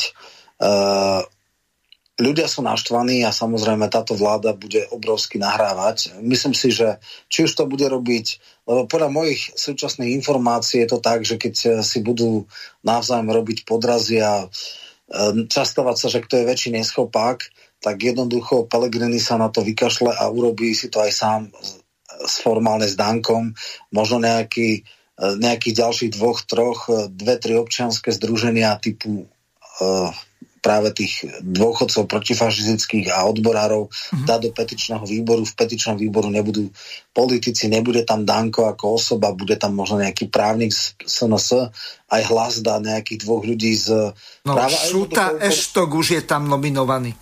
Už je tam, no tak to je politik, to nie je celkom šťastné. Mm-hmm. No, každopádne, každopádne ten dôsledok bude taký, že 350 tisíc dajú. Hej? E, to, to nebude problém. Problém bude potom, čo s tými 77,5% ľudí, čo chodia voliť. Toto bude veľký problém. Sice Arpi Šoltes povedal, že nikdy nebolo Slovensko tak blízko reálnemu alebo úspešnému referendum, ako je za Matovičových vlád, ale to sa mi tiež zdá, že je troška hyperbola. Ak by som sa milil, tak sa rád a verejne ospravedlním, ale mm. napriek tomu aj keď sa bude len konať referendum uh, a predtým bude referendová kampaň, budú debaty v RTVS, v rozhlase, v teatrojke, uh, budú sa všetky nesplnené sľuby, všetky pochybenia znova a znova dávať. Uh, Matovič bude pod obrovským tlakom, bude robiť chybu za chybou, bude agresívny, bude arogantný a ešte viacej, dneska má 10%, vieme, že boli časy, keď mal 5%, v čase, keď precitol, ako ja si viem celkom predstaviť, že po referendovej kampanii bude, ja neviem, možno aj okolo 5% mať, možno aj pod. A viem si predstaviť, že príde čo je milión 500, milión 600 tisíc ľudí. A, a to je ďalšia vec, ktorú samozrejme nesplní, ale v poriadku, možno si to zaregistroval, mal také vyhlásne, keď sa hovorili, že ak príde prefer- viac ľudí, ako, ako oni dostali vo voľbách voličov, koalícia. Voličov koalície, mm-hmm. takže sám abdi, ne, že abdikuje, sám teda nebude sa brániť predčasným voľbám. Samozrejme, že toto beriem asi taký sľub ako povedal, že keď bude možné, tak sa vzdá magisterského titula. V sekunde to zmenil, že až keď aj uh, Greling. Čiže t- toto, toto jeho slovo, toto jeho verejné vyhlásenie, verejný prísľub, beriem absolútne ale... nulovo. On je ako patologický luhár, ale minimálne ho budú otrepávať o hlavu, vy ste dali verejný prísľub, povedali ste, že je to tak a tak. Viac ľudí, ako ste dostali, už je proti vám. Uh, ste nelegitímna vláda, možno ešte stále bohužiaľ legálna, lebo legitimita a legálnosť sú rozdielne polby, takže vaša zlodejská, podvodnícka, neviem, a nelegitímna klamárska vláda môžu takto ho strieľať 3 roky do neho. takže áno. Aj preto bude mať zmysel, ak toto pôjde. Samozrejme, tam je ešte veľa iných premenných. Môžu povedať, že dobre, mali sme dvakrát e, referendum o skrátení volebného obdobia. No. Nikto to neriešil, lebo si myslel, že aj tak tých 50% nebude. Ale aby sme to neriešili aj pre budúcnosť, dajme to na ústavný súd. Netuším, ako Fiačanov ústavný súd rozhodne. Môže kľudne povedať, že vlastne štvoročný mandát je, je občianské alebo politické právo toho poslanca a že nie je možné ho referendum skrácovať. Môže aj taký judikát prísť. No, no lenže, samozrejme... Roman, ale ak boli tie referenda, tuším, v roku 2000 a 2004, tak potom tam... No, áno, lenže nikto, nikto nevyužil tú možnosť, nikto z politikov, aby to dal preskúmať na ústavný súd. Ústavný súd nevydáva uh, sám od seba. Ústavný súd... Ja ako exofo. Mhm. Jasné, áno. rozumiem. Čiže, čiže v podstate uh, možnosť alebo nemožnosť referenda nebola ešte auditovaná ústavným súdom. Žiadna vláda, žiadny poslanec to nedal ako podnet. To znamená, že teraz si môžu povedať, no dobré, zozbierali ste, ale nám sa zdá, že to není celkom ústavné, Predtým sme síce nenamietali, mm. lebo sme si povedali, že 50% nedáte, ale aby sme to nemali ako politický folklor, že každá vláda bude čeliť referendum a bude vyhadzovať toľko a toľko.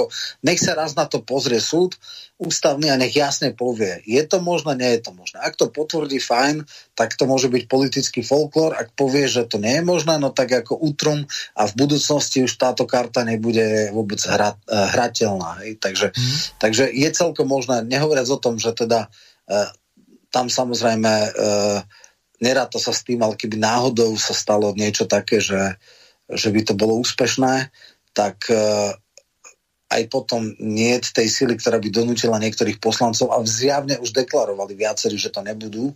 Myslím si, že to nebude tak, že naprieč alebo takto, že to bude, nie že naprieč, väčšina opozičných bude za to hlasovať, ale niektorí koaliční nie, ale tam by sa už tá ústavná väčšina mohla nájsť, lebo celá opozícia plus, ja neviem, 20 koaličníkov sa asi nájde. Určite nie Osusky, určite nie nejaký Baránik, Baránik a podobne. Jasne. Takže títo, títo už de, dopredu deklarovali, že sa nebudú cítiť viazaní ani referendum, ale na priamu otázku aj Sulík, aj Matovič povedal, že ak teda bude úspešné referendum, tak e, podporia skrátenie volebného obdobia. Ale hovorím, toto už sú veľké chimery. Podstatná mm. vec je iná, že Fico a Pelegrini nevedia sa prejsť, preniesť cez nejaké osobné animozity. Nedokážu si sadnúť uh, za uh, okrúhly stôl a vecne a racionálne komunikovať. Uh, doslova sa jeden teší z, z úspechu nedruhého, druhého, ale na, na druhej strane aj mňa samého prekvapilo, že Pellegrini, ktorý je od roku 2002 asistent poslanca, od roku 2006 poslanec, minister, predseda parlamentu, podpredseda vlády, predseda vlády a tak ďalej, ktorý prešiel x, x e, politickými funkciami, urobí takú podľa mňa amatérskú chybu, že bez toho, aby si niečo predjednal, pustí e, kvázi otvorený list a potom dostane, e, dostane teda prefackané a dokonca, že osloví subjekty, ktoré sú zjavné, jasné, že, že to nepodporia z definícia, z princípu. Čiže v tomto, v tomto to skutočne nie celkom chápem a áno, bola to chyba, a musím teraz dať Ficovi za pravdu, že takto sa to nerobí a že je to ťažká amatérčina. Bohužiaľ, áno, nemusel, musel mu to, mohol mu to povedať interne, nemusel robiť tlačovku. Mohol dokonca, keď dostával echo, nepriamo, ale cez nejakých ľudí v parlamente, tuším, Erik Tomáš sa pokúsal komunikovať s smerákmi, že teda však dohodneme sa niekde, sadneme si a urobme spoločný postoj, že nedostával do, ako vyhýbavé odpovede a tak ďalej a tak ďalej. To už hovorím z zákulisia. Čiže ako keby vyložené Fico sa chcel vymáchať, uh, nechať vymáchať Peleho v, uh, v, tej, v tých v úvodzovkách sračkách mm-hmm. a to sa mu to podarilo.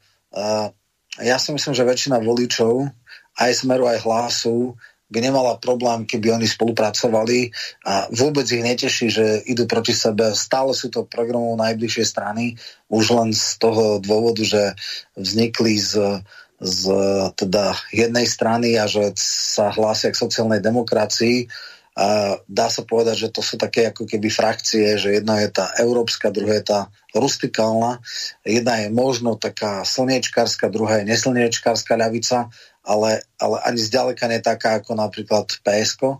Čiže uh, toto neočakávajú voliči. Oni, oni väčšina nevidia silný antigonizmus medzi Pelegrinim a Ficom. Uh, väčšina voličov oboch strán by chcela, aby boli v budúcej koalícii, uh, takže týmto sa skutočne ako ani medzi vlastnými voličskými štruktúrami moc nepo, uh, nepolepšili a naopak možno niekoho ešte znechutili. Čiže toto je zlá cesta a čo už, každopádne mm. rezume referendum bude vypísané, bude sa zbierať pomalšie, než by to bolo možné, ale 350 tisíc pri tejto vláde nebude až taký problém.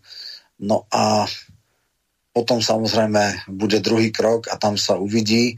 Ak má Fico troška racionálneho uh, uvažovania, ale je schopný sa nejak zaprieť, tak si myslím, že by mal participovať na tom petičnom výbore a nejak potom to nejak uhrať pod nejakou legendou, že dobre, keď sú tam u, u tieto uh, aj uh, spoločenské organizácie, odbory a tak ďalej, tak jednoducho mal by povedať, OK, dáme aj my nejakých zástupcov, nie politikov, právnikov, expertov, neviem koho, Baranieho alebo koho, uh, nejakých ľudí, ktorí by teda neboli priamo naviazaní alebo spájaní s tou stranou, ale boli by ako nejakí nominanti.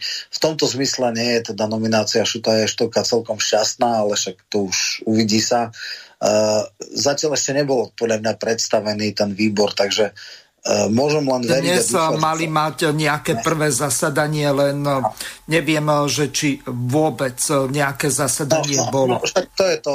Čiže v podstate, v podstate podľa mňa ešte stále je šanca urobiť to tak, že tie tváre petičného výboru nebudú aktívni politici, ale budú to ľudia možno blízky tým stranám, ale nie vyložené v stranických tričkách a tým pádom to bude mať punc nadstranickosti. To, že to bude vysostne politická vec, je jasné.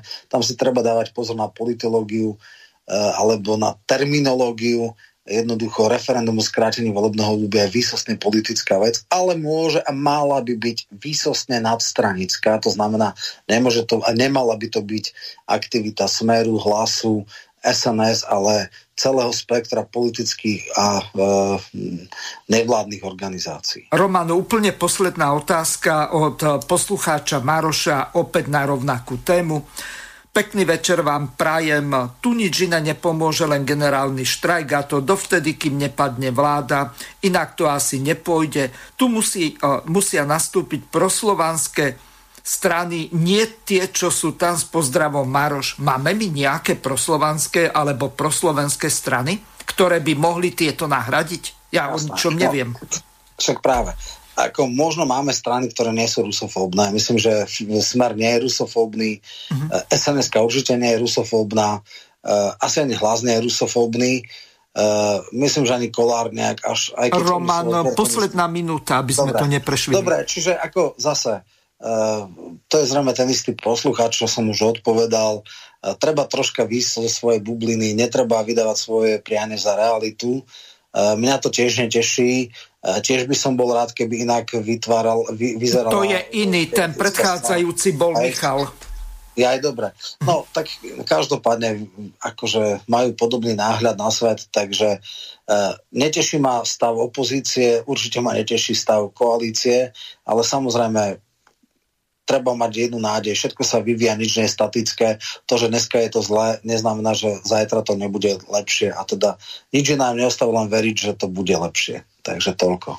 Ďakujem veľmi pekne Romanovi Michalkovi a takisto aj e, píšucim poslucháčom e, za pozornosť. E, teším sa na ďalšie relácie.